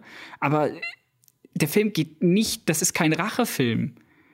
Diesen mehr, also ich, ich, muss den Film spoilern, sonst kann ich, sonst kann ich ihn nicht kritisieren. Das ist ein Rachefilm, nein, so wie nein, der Film aufhört. Nein, Doch, ist er. Das Film, der Film hört auf damit, dass das amerikanische Justizsystem, was ja bekannt dafür ist, nichts zu tun, angeblich hilft und, und alles besser macht, was sie nicht hätte erreichen können. Und das ist das, was mich richtig stört an dem Film. Dass sie am Ende nicht die Genugtuung bekommt, dass sie es schafft, den Übeltäter der Freundin wirklich dran zu kriegen, sondern dass sie erst sterben muss, einen Märtyrertod, um, um, und das ist ein Schlag, meiner Meinung nach, ein Schlag ins Gesicht für, für alle Frauen, denen das passiert. Also ich spreche da jetzt einfach für die. Ich hoffe, ich nehme da nicht zu viel raus. Aber für mich wäre das ein Schlag ins Gesicht als Opfer, dass, dass man da nicht die Genugtuung bekommt, dass den Leuten auch was passiert, oder? Die Katharsis. Die Katharsis fehlt. Und das ist das, was mich an dem Film ganz, ganz besonders stört. Mich stört überhaupt nicht, dass der Film versucht, ein bisschen in eine andere Richtung zu gehen. Es macht ja auch Sinn, äh, nehmen wir mal das Beispiel mit dem Kind, dass sie da nicht einfach nach dem, was ihrer Freundin passiert ist, das Kind da einfach äh, von irgendwelchen Jungs Gruppen vergewaltigen lässt. Ähm, aber die Typen, die hätten drankommen können, meiner Meinung nach. Und das fände ich, das, das wäre die Katharsis gewesen, die dem Film fehlt. Das ist meine Meinung. Ja, das, was du ansprichst, äh, ist die größte Schwäche, nehme ich als eine der größten Stärken wahr in dem Film. Und zwar genau dadurch, dass ich nicht einen, äh, dass ich nicht das kriege, was am Anfang ähm, angesprochen wird. Also am Anfang habe ich das Gefühl und habe mich gewundert, warum ist der Film überhaupt nominiert? Das ist ja eigentlich mehr oder weniger ja, ein gesellschaftskritischer ähm, Horrorfilm, mehr oder weniger. Also, ja, genau. eine, eine Frau, genau, da habe ich mich schon gefragt, warum. Und dann, ich ich den, äh, dann fängt der Film an und er, du merkst schon nach dem zweiten Typen, aha, okay, gut, sie bringt die gar nicht um, sondern sie äh, macht sie, sie nur fertig, was ich schon sehr, sehr großartig finde, die Art und Weise, wie sie das macht. Und wir, ähm, also abgesehen davon, egal ob man den Film mag oder nicht, Carrie Mulligan hätte aus meiner Sicht wenn Francis McDormand nicht nochmal den zweiten Oscar kriegt, absolut auch verdient, den Oscar abzuholen dafür. Ähm, aber das, das ist genau das, was ich eben großartig an dem Film finde. Und zwar, dass er das Thema nicht auf einer auf einer per se nur, ja gut, okay, man muss jetzt die Leute rächen, per, ähm, man muss jetzt, man muss jetzt die Frauen, die alle vergewaltigt worden sind oder eventuell mal vergewaltigt werden, hier in diesem Film jetzt symbolisch rächen. Sondern der Film geht in eine andere Richtung. Und zwar sagt, geht er mehr in die Richtung, dass man aufzeigt und dass man, dass man eine Frau zeigt, die diesen Männern endlich mal den Spiegel vorzeigt und sie fertig macht dahingehend. Und das macht sie und das finde ich großartig. Also wirklich jedes Mal. Die Szene, nur schon, wo sie am Anfang zurückläuft und man das Gefühl hat, jetzt hat sie ihn umgebracht und nachher die drei Bauarbeiter sie dumm anmachen und sie sie nur anstarrt. Und du siehst, wie unglaublich dämlich Männer sich verhalten können. Und wenn du ihn, wenn du nicht so reagierst, wie sie es gerne hätten oder allgemein, wie du es erwartest, verhalten sie sich, sie sich ihres eigenen Verhaltens sehr wohl bewusst werden. Und das ist das Schöne an diesem Film. Der Film will nicht per se ein Rachemovie sein für, ähm, für, vergewaltigte, für, für vergewaltigte Frauen, was auch seine Berechtigung hätte, sondern der Film will mehr oder weniger aufzeigen, dass dieses elende, dumme Scheißgetue und Verhalten von den Männern, wie es, wie es angewendet wird in unserer Gesellschaft gegenüber Frauen, ständig gerechtfertigt wird. Und das, was am Schluss gezeigt wird, ist, dass in individuellen Fällen das weiterhin äh, sehr wohl änderbar ist. aber dass es im Großen und Ganzen vermutlich nie hundertprozentig anders sein wird. Je, je, ich Dadurch, dass verstehe, der was Film du. kein Happy, der, dadurch, dass der Film kein Happy End hat. Er suggeriert ein dass Happy diese End. Leute, er suggeriert dass, das dass Happy diese, End. Dass diese, ja, aber kein komplettes. Natürlich. Also nicht das, alle was kriegen, nicht alle er- kriegen er ihre bietet- Endendinger. Jeder kriegt nochmal eine Nachricht. Es ist toll. Es ist so schön. Sie ist gestorben und der Typ geht in den Knast. Was? Cool. Du hast, du, hast vor, du hast vor Katharsis angewendet. Wenn du die Katharsis anguckst, die originalmäßige, sie verwendet sogar die ursprüngliche Katharsis. Die ursprüngliche Katharsis ist, wenn der Held am Schluss draufgeht für seine, äh, für seine, seine menschlichen Übel, beziehungsweise für, für, sein, für, seine, für seine Makel, den er aufgezeigt hat. Und das macht sie. ja, aber Und sie, hat keine Ma Psycho. Na, d- sie zu Recht. Sie- Und sie, und sie ist, nein, nein, und sie ist ein Psycho und sie hat sich zu sehr fest in, in, in das Ga- Ganze psychologisch reingegeben, was den Film interessant macht, was ihre Figur ähm, interessant und auch sympathisch macht in gewisser Art und Weise. Und was sie natürlich zu einer Figur macht, die sich auch korrekt gegenüber diesen Leuten wehren kann. Ne, das ist ja auch alles gut. Ich sag ja, mir, das gefällt mir auch, Konstantin. Mir gefällt ja auch, dass den, der Spiegel vorgehalten wird. Ich sage nur, dass er mir zu wenig drastisch war. Ich sage nur, dass er hätte noch mal einen Schritt weiter gehen können, ohne dass er meiner Meinung nach dadurch zu billig oder zu horror-gimmicky geworden wäre. Sondern das wäre für mich nämlich dann wäre das für mich auch Oscar äh, verdächtig gewesen. Da hätte man sagen können, Alter, der traut sich was, der Film. Und nicht, dass am Ende, und ich sag's nochmal, dass man am Ende das US-Polizei, ja, die Polizei, die so oft kritisiert wird, weil sie nichts auf die Kette kriegt, die ist am Ende der wahre Held, nicht sie. Sondern die Polizei muss es regeln. Und das kann es doch nicht sein. Das ist da um, um, um eine, eine Frauenfigur. Weißt du, und dann ist es ja nicht mal die weibliche Polizistin, sondern der Typ kommt wieder. Weißt du, wenigstens das hätte ja noch sein können. Aber in einem Film, der so um die Message geht, dass, dass Frauen aufstehen müssen gegenüber über männlichen Gebaren äh, und am Ende verlieren sie trotzdem. Ich verstehe, ich finde, ich finde, das Ende ist nicht das Beste in dem Film, definitiv nicht.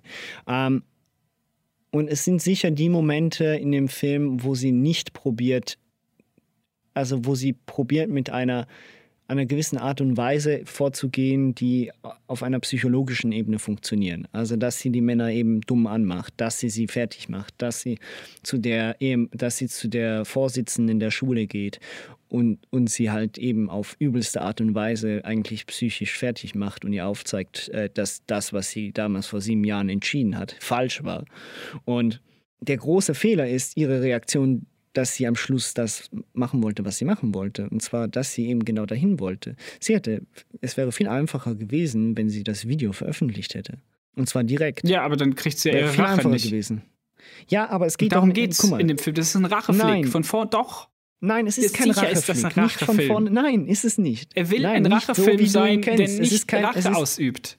Nein, Und das macht ihn nicht nicht gut. Das macht wie ihn wir sie alle, schlecht. wie wir sie alle von, von anderen Filmen kennen. Ist es nicht. Genau das finde ich ja so toll an dem Film. Deswegen ist Kill Bill der viel bessere Rachefilm, Leute. Nein, eben, deshalb finde ich Kill Bill zum Beispiel langweilig, im Gegensatz dazu. Nein, Entschuldigung.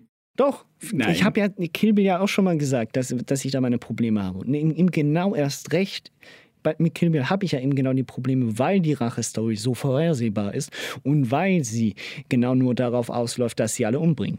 Das ist, das ist in dem Falle von Kill Bill ja noch irgendwie nachvollziehbar und logisch, weil das ja einzelne individuelle Personen sind. Der Film will ja aber weitergehen und er will eigentlich aufzeigen nur, dass Männer per se sich Ja, dass wir übrigens alle Arschlöcher sind. Ab, ab, ab, nein, dass, wir, Alle. dass sich Männer. Der einzige nein, Mann in das- diesem Film, der, doch, warte noch das- mal, kein Arschloch doch gar nicht. ist, Es- ist der Vater. Der, der, Film, der Film überspitzt doch bewusst die Rolle des Mannes. Und das macht er sehr gut und das muss er. Weil, wenn er das nicht machen würde, dann würde der Film nämlich nur da, dahin plätschern. Und das Lustige ist, auch auf, aufzuzeigen, dass. Übrigens auch großartig, Bo Burnham. Dem hat, ähm, nein, absolut nicht. Die, die lustigen Szenen waren gut, an den Rest habe ich nämlich abgekauft. dass halt einfach allgemein. Ja, du hast zu viel Comedy-Programme von Ja, wahrscheinlich gesehen. ich konnte Ähm, mir das nicht vorstellen. Ich habe gewartet, dass er Glitzer irgendwann rauswirft. dass Männer per se, insbesondere in einer Gruppe, schnell den Fokus verlieren für das, was moralisch gesehen korrekt ist und was nicht korrekt ist, wenn es um die Behandlung von Frauen geht. Und das zeigt dieser Film schnell auf. Und zwar, dass dieses das, das allgemein die, das Verhältnis von Männern zu Frauen, insbesondere im Ausgang, insbesondere wenn es darum geht, an, an Partys etc., sobald Alkohol im Spiel ist. Und diese dummen Sprüche wie äh, eben, Frauen sind selber schuld, wenn sie, wenn sie betrunken, äh, wenn sie sich zu, zu sehr zuhauen. All das Zeug, all diese Ausreden dafür, dass sich Männer falsch verhalten dürfen gegenüber Frauen oder noch schlimmer, sie vergewaltigen dürfen. Und das zeigt dieser Film aus meiner Sicht und das macht ihn eben so toll, dass er eben nicht einfach nur sagt, okay, die Männer verhalten sich so, jetzt müssen sie, jetzt müssen, muss man sie töten aus Rache, sondern er zeigt in erster Linie auf, dass dieses Verhalten per se einfach absolut nicht okay ist und absolut überhaupt nicht geht. Und dass selbst Männer, die das Gefühl haben, sie sind per se eigentlich mit einer weißen Weste, gewaschen, auch nicht immer ganz korrekt handeln. Nee, das ist ja auch in Ordnung. Nochmal, Konstantin, das kritisiere ich ja gar nicht. Ich kritisiere nicht, dass er das macht. Im Gegenteil. du kritisierst, ich kritisiere, dass, dass es kein richtiger dass es am Ende, ist. dass am Ende, ja, sie könnte ja und das meiner Meinung nach würde das den Film halt auf ein ganz anderes Level heben und ihn nämlich, nämlich mehr zu dem machen, was, er, was ich das Gefühl habe, was er sein will. Nämlich, dass er nicht nur die Jungs erschreckt und sagt, boah, mach das nie wieder. Und dann machen die das auch nie wieder, weil die haben sich jetzt so krass erschreckt, die Männer. Oh, nie wieder mache ich das jetzt hat man es denen gezeigt, sondern dass sie hätten halt für ihre Taten, die sie getan haben, die sie ja nicht nur das erste Mal getan haben und auch nicht das letzte Mal wahrscheinlich, nämlich dafür die Konsequenzen ziehen müssen. Die da in dem Fall Guck. halt gewesen wären, dass sie verstümmelt oder sonst was, oder? Das wäre, das ist halt, das ist das, was mir noch gefehlt hat an dem Film. Und das ist das, was mich an dem Film stört. Ich sag, der ganze Rest, ich sag ja, das ist ein wichtiger Film, das ist eine super Botschaft prinzipiell, die der Film hat. Das, da gebe ich dir überall recht. Ich sage nur ganz am Ende nochmal das Sahnehäubchen obendrauf, dass sie die Rache wenigstens beim letzten Typen gekriegt hätte. Aber auch das nicht. Ja gut, das hätte sie ja dahingehend schon hingekriegt, wenn sie es so gemacht hätte, wie sie es geplant hätte und er sich nicht, äh, sorry, jetzt haben wir den ganzen Film gespoilert, aber äh, ist auch nicht so wichtig. Wenn sie ihm tatsächlich äh, das angetan hätte, was sie gerne gemacht hätte, wäre ja in dem eine groß, eine groß genug Strafe gewesen, äh, äh, in dahingehend, sein Leben zu nehmen, ja. Nee, gut, aber, okay, das, aber eben, das hat sie ja noch nicht mal geschafft man, am Ende. Kann, das kann ist man, ja das, was man, mich Ja, aufregt. genau richtig. Ja, verstehe ich. Eben, das zeigt nur auf, das zeigt für mich nur auf, dass halt eben nicht immer alles glatt läuft und das vor allem, und das ist das Problematische. Und deshalb stört es mich auch nicht, dass das US-amerikanische ähm, Justizsystem nachher dran ist, dass es ein Kampf ist, der nicht gewonnen werden kann, leider. Das ist das, was der Film aufzeigt. Der Film probiert realistisch zu sein und nicht eine Utopie aufzuzeigen. Ähm, und trotzdem zeigt er auf, wie man mit dem Verhalten von solchen Männern vielleicht umgehen, umzugehen hätte, äh, zu, umzugehen hätte in bestimmten Fällen und insbesondere auch Männern. Ich finde, jeder Mann sollte den Film vielleicht mal kurz gucken. Ähm, nur schon dahingehend, dass man sich kurz mal bewusst macht, in welchen Punkten man sich vielleicht selber ab und zu nicht richtig verhält und vor allem auch mehr ein Gespür dafür kriegt, wie, wie andere Männer Frauen behandeln. Ähm, das letzte, der letzte Punkt, den ich nochmal ansprechen möchte, ist das, was du gesagt hast, wenn sie die Leute umbringt dann hast du einfach nur eine Serientäterin, die Männer umbringt. Die Männer verführt und nachher umbringt. Du hast eine femme fatale, fertig. Das äh, ist nicht zweckführend.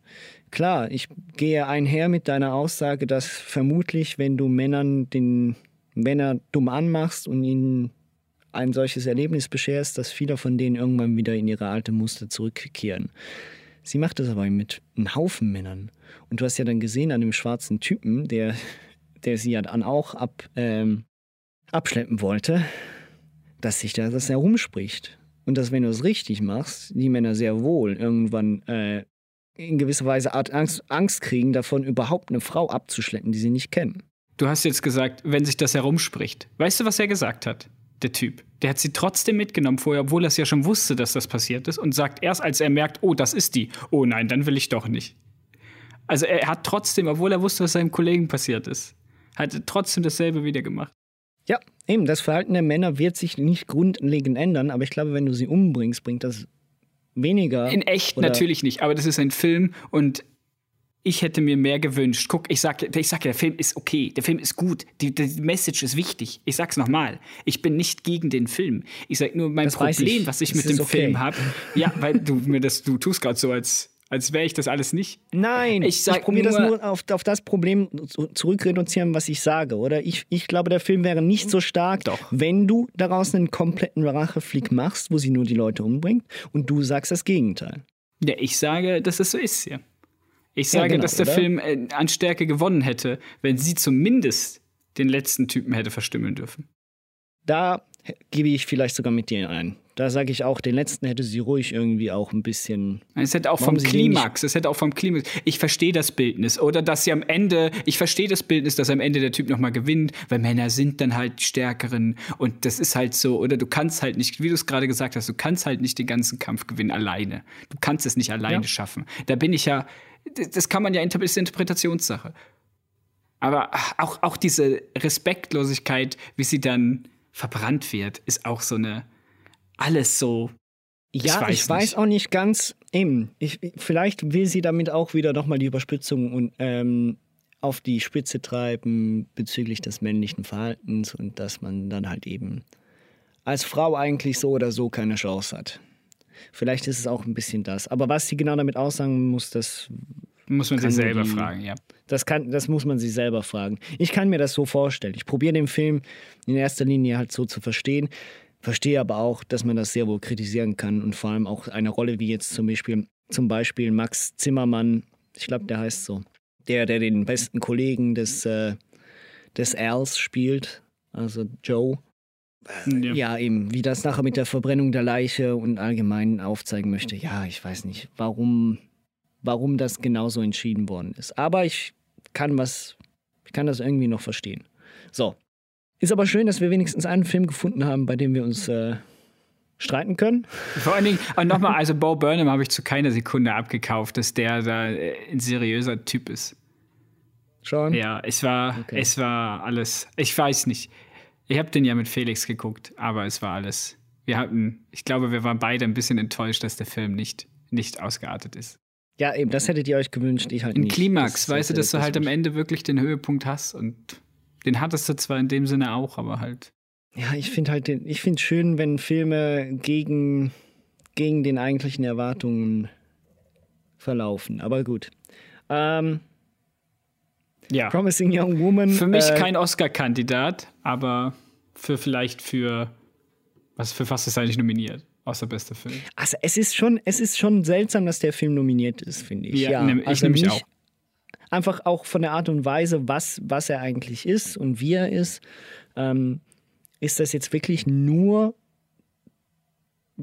der Thematik bedingt so, also er ist, er ist, ich meine, stilistisch ist der Film einwandfrei, gar keine Frage. Also die Musik ist geil eingesetzt, ähm, wie, wie er passend zu ihrem Psycho, äh, psychischen Stand steht und ihrer Phase, die sie jetzt gerade drin ist. Kamera sitzt, ähm, es, es passt alles, aber da gibt es auch andere Filme, die stilistisch großartig sind, aber jetzt nicht unbedingt nominiert sind. Aber ja, wir haben Regie, Hauptdarstellerin, wie schon gesagt, das ist der einzige Punkt, bei dem ich sagen kann, kann man geben. Wäre ich nicht sauer. Überhaupt nicht. Und äh, ich glaube, bestes ja, Originaldrehbuch. Der hat für mich nichts verdient. Schnitt geht für mich eh an entweder an The Father oder an Ja, gut, bei eben. Ganz wichtig, auch wenn ich ein bisschen Ahnung habe, ich rede in erster Linie bei den Nominierten immer von Film, Regie, Hauptdarsteller, Hauptdarstellerin, Haupt Nebendarsteller, Nebendarstellerin. Und vielleicht noch von der Kamera. Aber ansonsten kann ich nicht viel, viel sagen. Vielleicht noch über das Drehbuch, aber auch da. Schnitt finde ich. Schnitt finde ich, kann man auch noch beurteilen. Wo es bei mir dann aufhört, sind dann irgendwann so Sounddesign. Da bin ich einfach zu wenig, da bin ich einfach zu wenig Fachmann. Da kann ich nur sagen, was mir, wenn mir was mal auffällt bei einem Film, dass das Sounddesign richtig gut war. Aber das ist es auch schon sehr, sehr gut. So, dann lass uns Ja. noch hier die letzten zwei abhaken. Ähm, wollen wir zuerst den Film machen, den du nicht gesehen Ja, hast? machen wir zuerst oder? Sound of Metal, hä? Gut, also Sound of Metal, wir halten das kurz, ist einer der Filme, die zu Recht nominiert sind, aber keine Chance hat. I can't hear you. Do you understand me? I can't. I'm deaf. I'm deaf.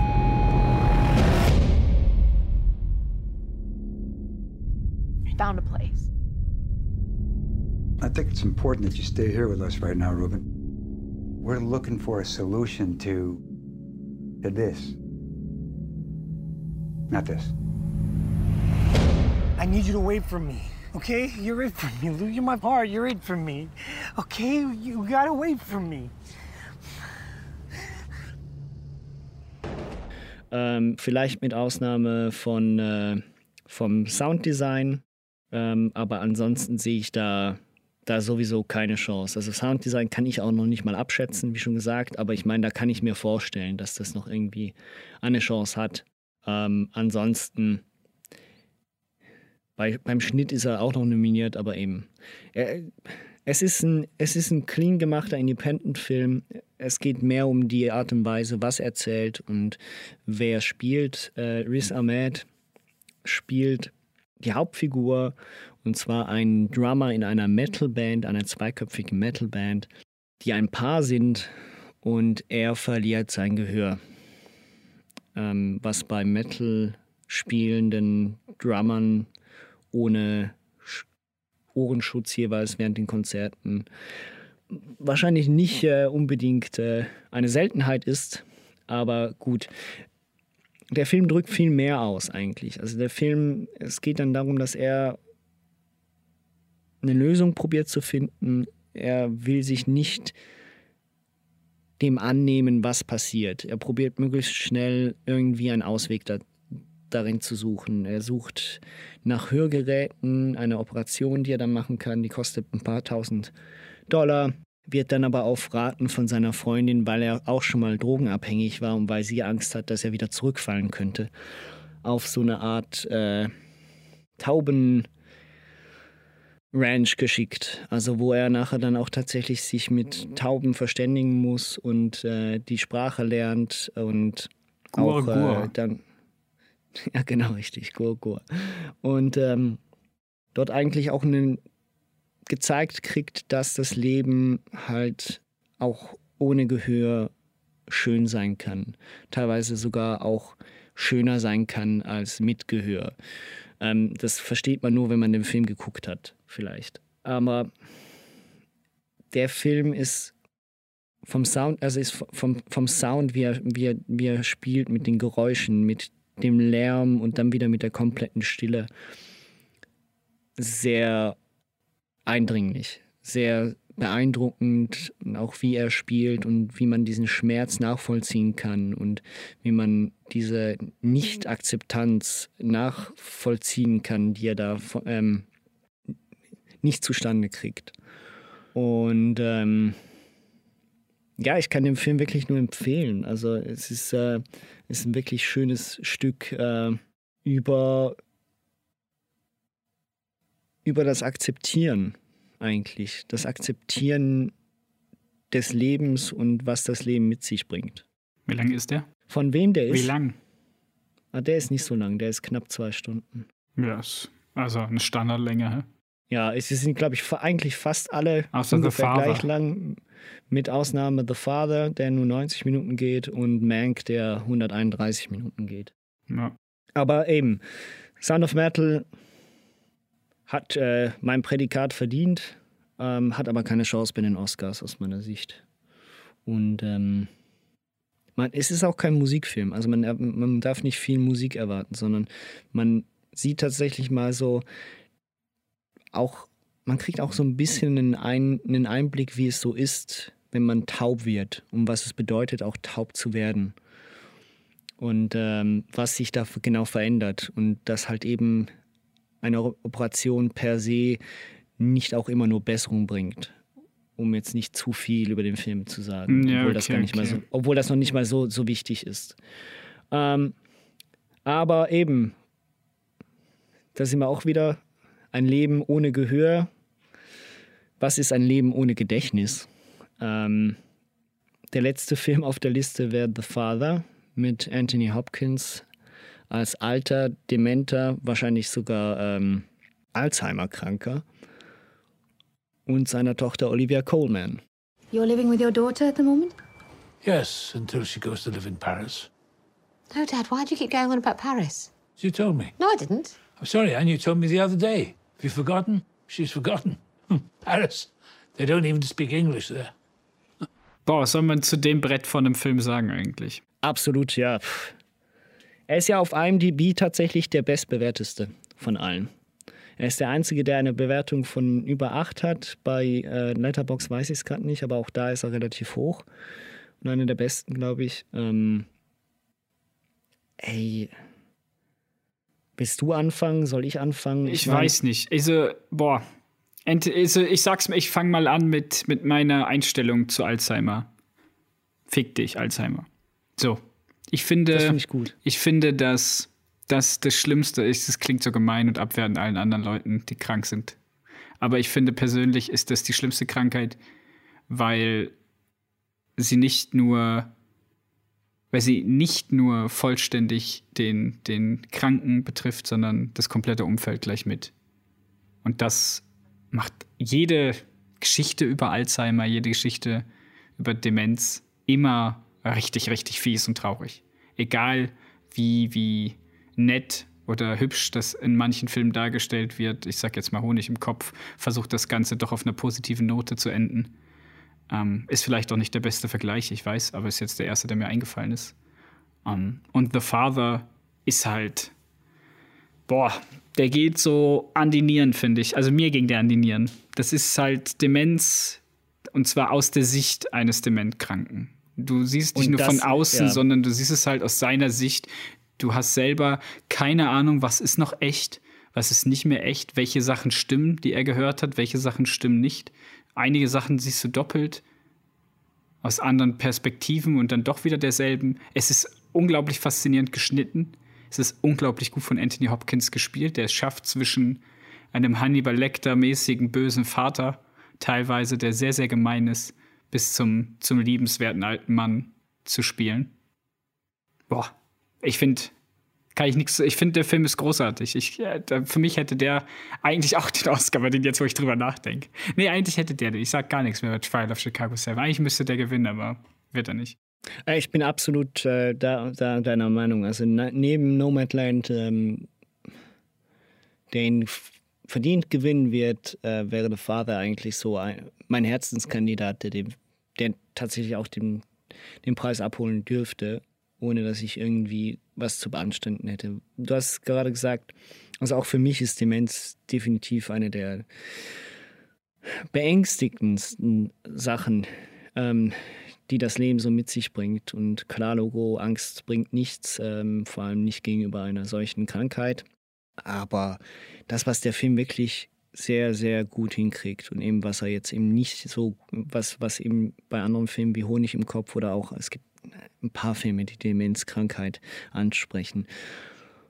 Was der Film als einer der ersten, die ich gesehen habe, überhaupt richtig gut hinkriegt, ist diese Perspektive aus der Sicht eines Demenzkranken. Und das ist das, was mich echt gepackt hat, wo ich wirklich sagen muss, leck o mio. Wie der Italiener sagt, ja.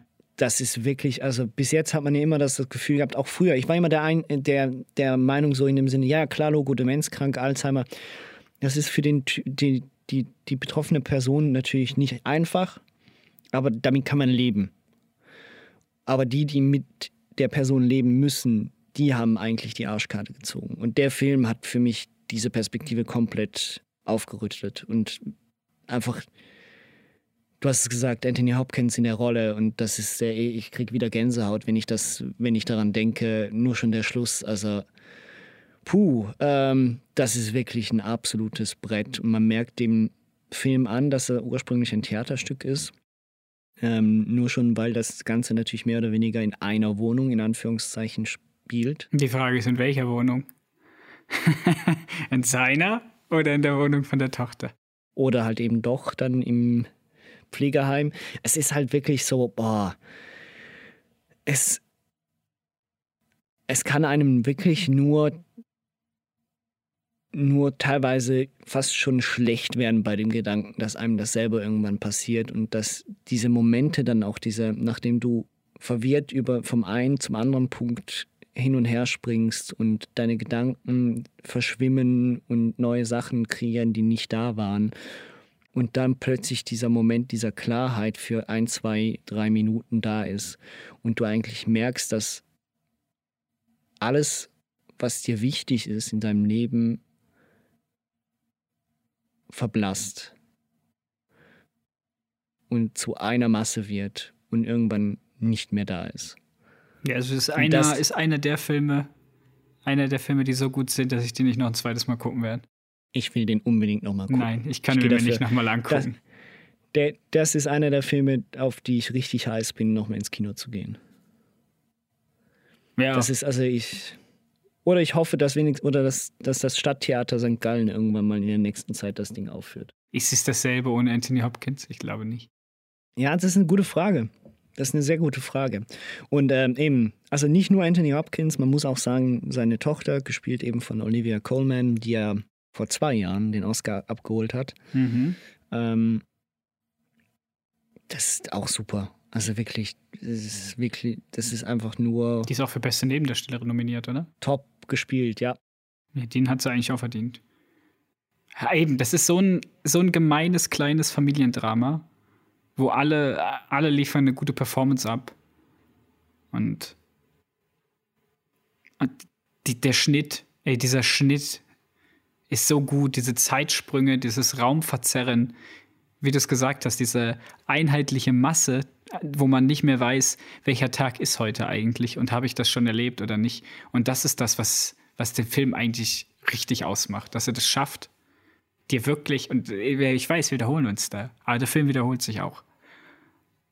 Nämlich diesen Perspektivwechsel, dass du wirklich aus der Sicht, dass du auch nicht mehr weißt als Zuschauer, welcher Tag ist, wo sind wir, haben wir das nicht schon mal gehört, haben wir das nicht schon mal ein bisschen anders gehört. Ja.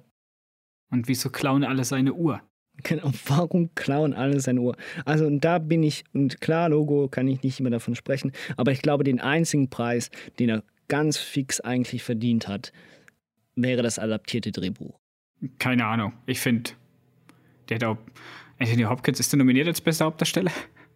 Ja. Ja, der hätte eigentlich auch verdient, aber es wird. Hätte er ihn auch verdient, ja, ja. Aber er hat ihn, glaube ich, schon gewonnen, oder mal? Ich hoffe es doch. Ich nehme es mir stark an, so alt wie der ist. Er muss nicht sein. Ich meine, es gibt ein paar Schauspieler, die nicht ausgezeichnet worden sind. Ja, aber Anthony Hopkins, hallo. Spätestens für seine Rolle in Transformers 5 hätte er ausgezeichnet werden müssen. Ich meine, Peter O'Toole war achtmal nominiert in seinem ganzen Leben und hat ihn kein einziges Mal verdient. Ich weiß nicht mehr, wer Peter O'Toole ist. Lawrence of Arabia. Ja, komm, du redest von der Zeit, wo Leute ins Kino gegangen sind. Heutzutage geht keiner mehr ins Kino. Das gleiche übrigens eine weitere Frau, die nominiert ist als beste Nebendarstellerin. Coleman, gell? Nein, wie heißt sie? Nein, nicht Coleman. Äh, CC. Glenn Close. Glenn, genau, die. Die hat ja nämlich letzte Mal gegen Olivia Colman verloren. Und Olivia Colman hat eigentlich gesagt, die macht keine Filme mehr. Aber dann hat man ihr gesagt, dass die Glenn wieder antritt. Und dann hat sie gesagt, ja gut, klau ich dir nochmal. Glaubst du tatsächlich? Nein, das war ist nicht so passiert. Aber ich möchte mir das vorstellen. Sie sich gedacht hat, nope, nicht die. Die nicht. Ja. Ach je. Ja, auf jeden Fall, es, äh, es ist halt so, es ist sehr tragisch, dass keiner dieser Filme bei uns äh, wirklich im Kino lief und ich den nicht im Kino sehen konnte. Das meiste kommt noch. Das meiste kommt jetzt noch mal ins Kino, das ist schon mal sehr vorteilhaft und schön. Aber eben, der, anhand dieser Filme, die ich jetzt nochmal geguckt habe, merke ich, wie unglaublich mir das Kino fehlt. Und ich bin froh, dass man jetzt wieder mal gehen kann, auch wenn Alles nur auf Leider. Deutsch ist. alles auf Deutsch ist. Ich gucke auch nichts, ich gehe nicht. Ich boykottiere. Ja, ich nicht. Es ist auch nichts Gutes momentan dafür- draußen. Ab, na, momentan nicht. Aber dafür guckt doch unsere, er hört doch unsere Folge über Synchronisation an. Ähm, Ja, genau. Wo ich Konstantin beweise, warum er Unrecht hat. Absolut.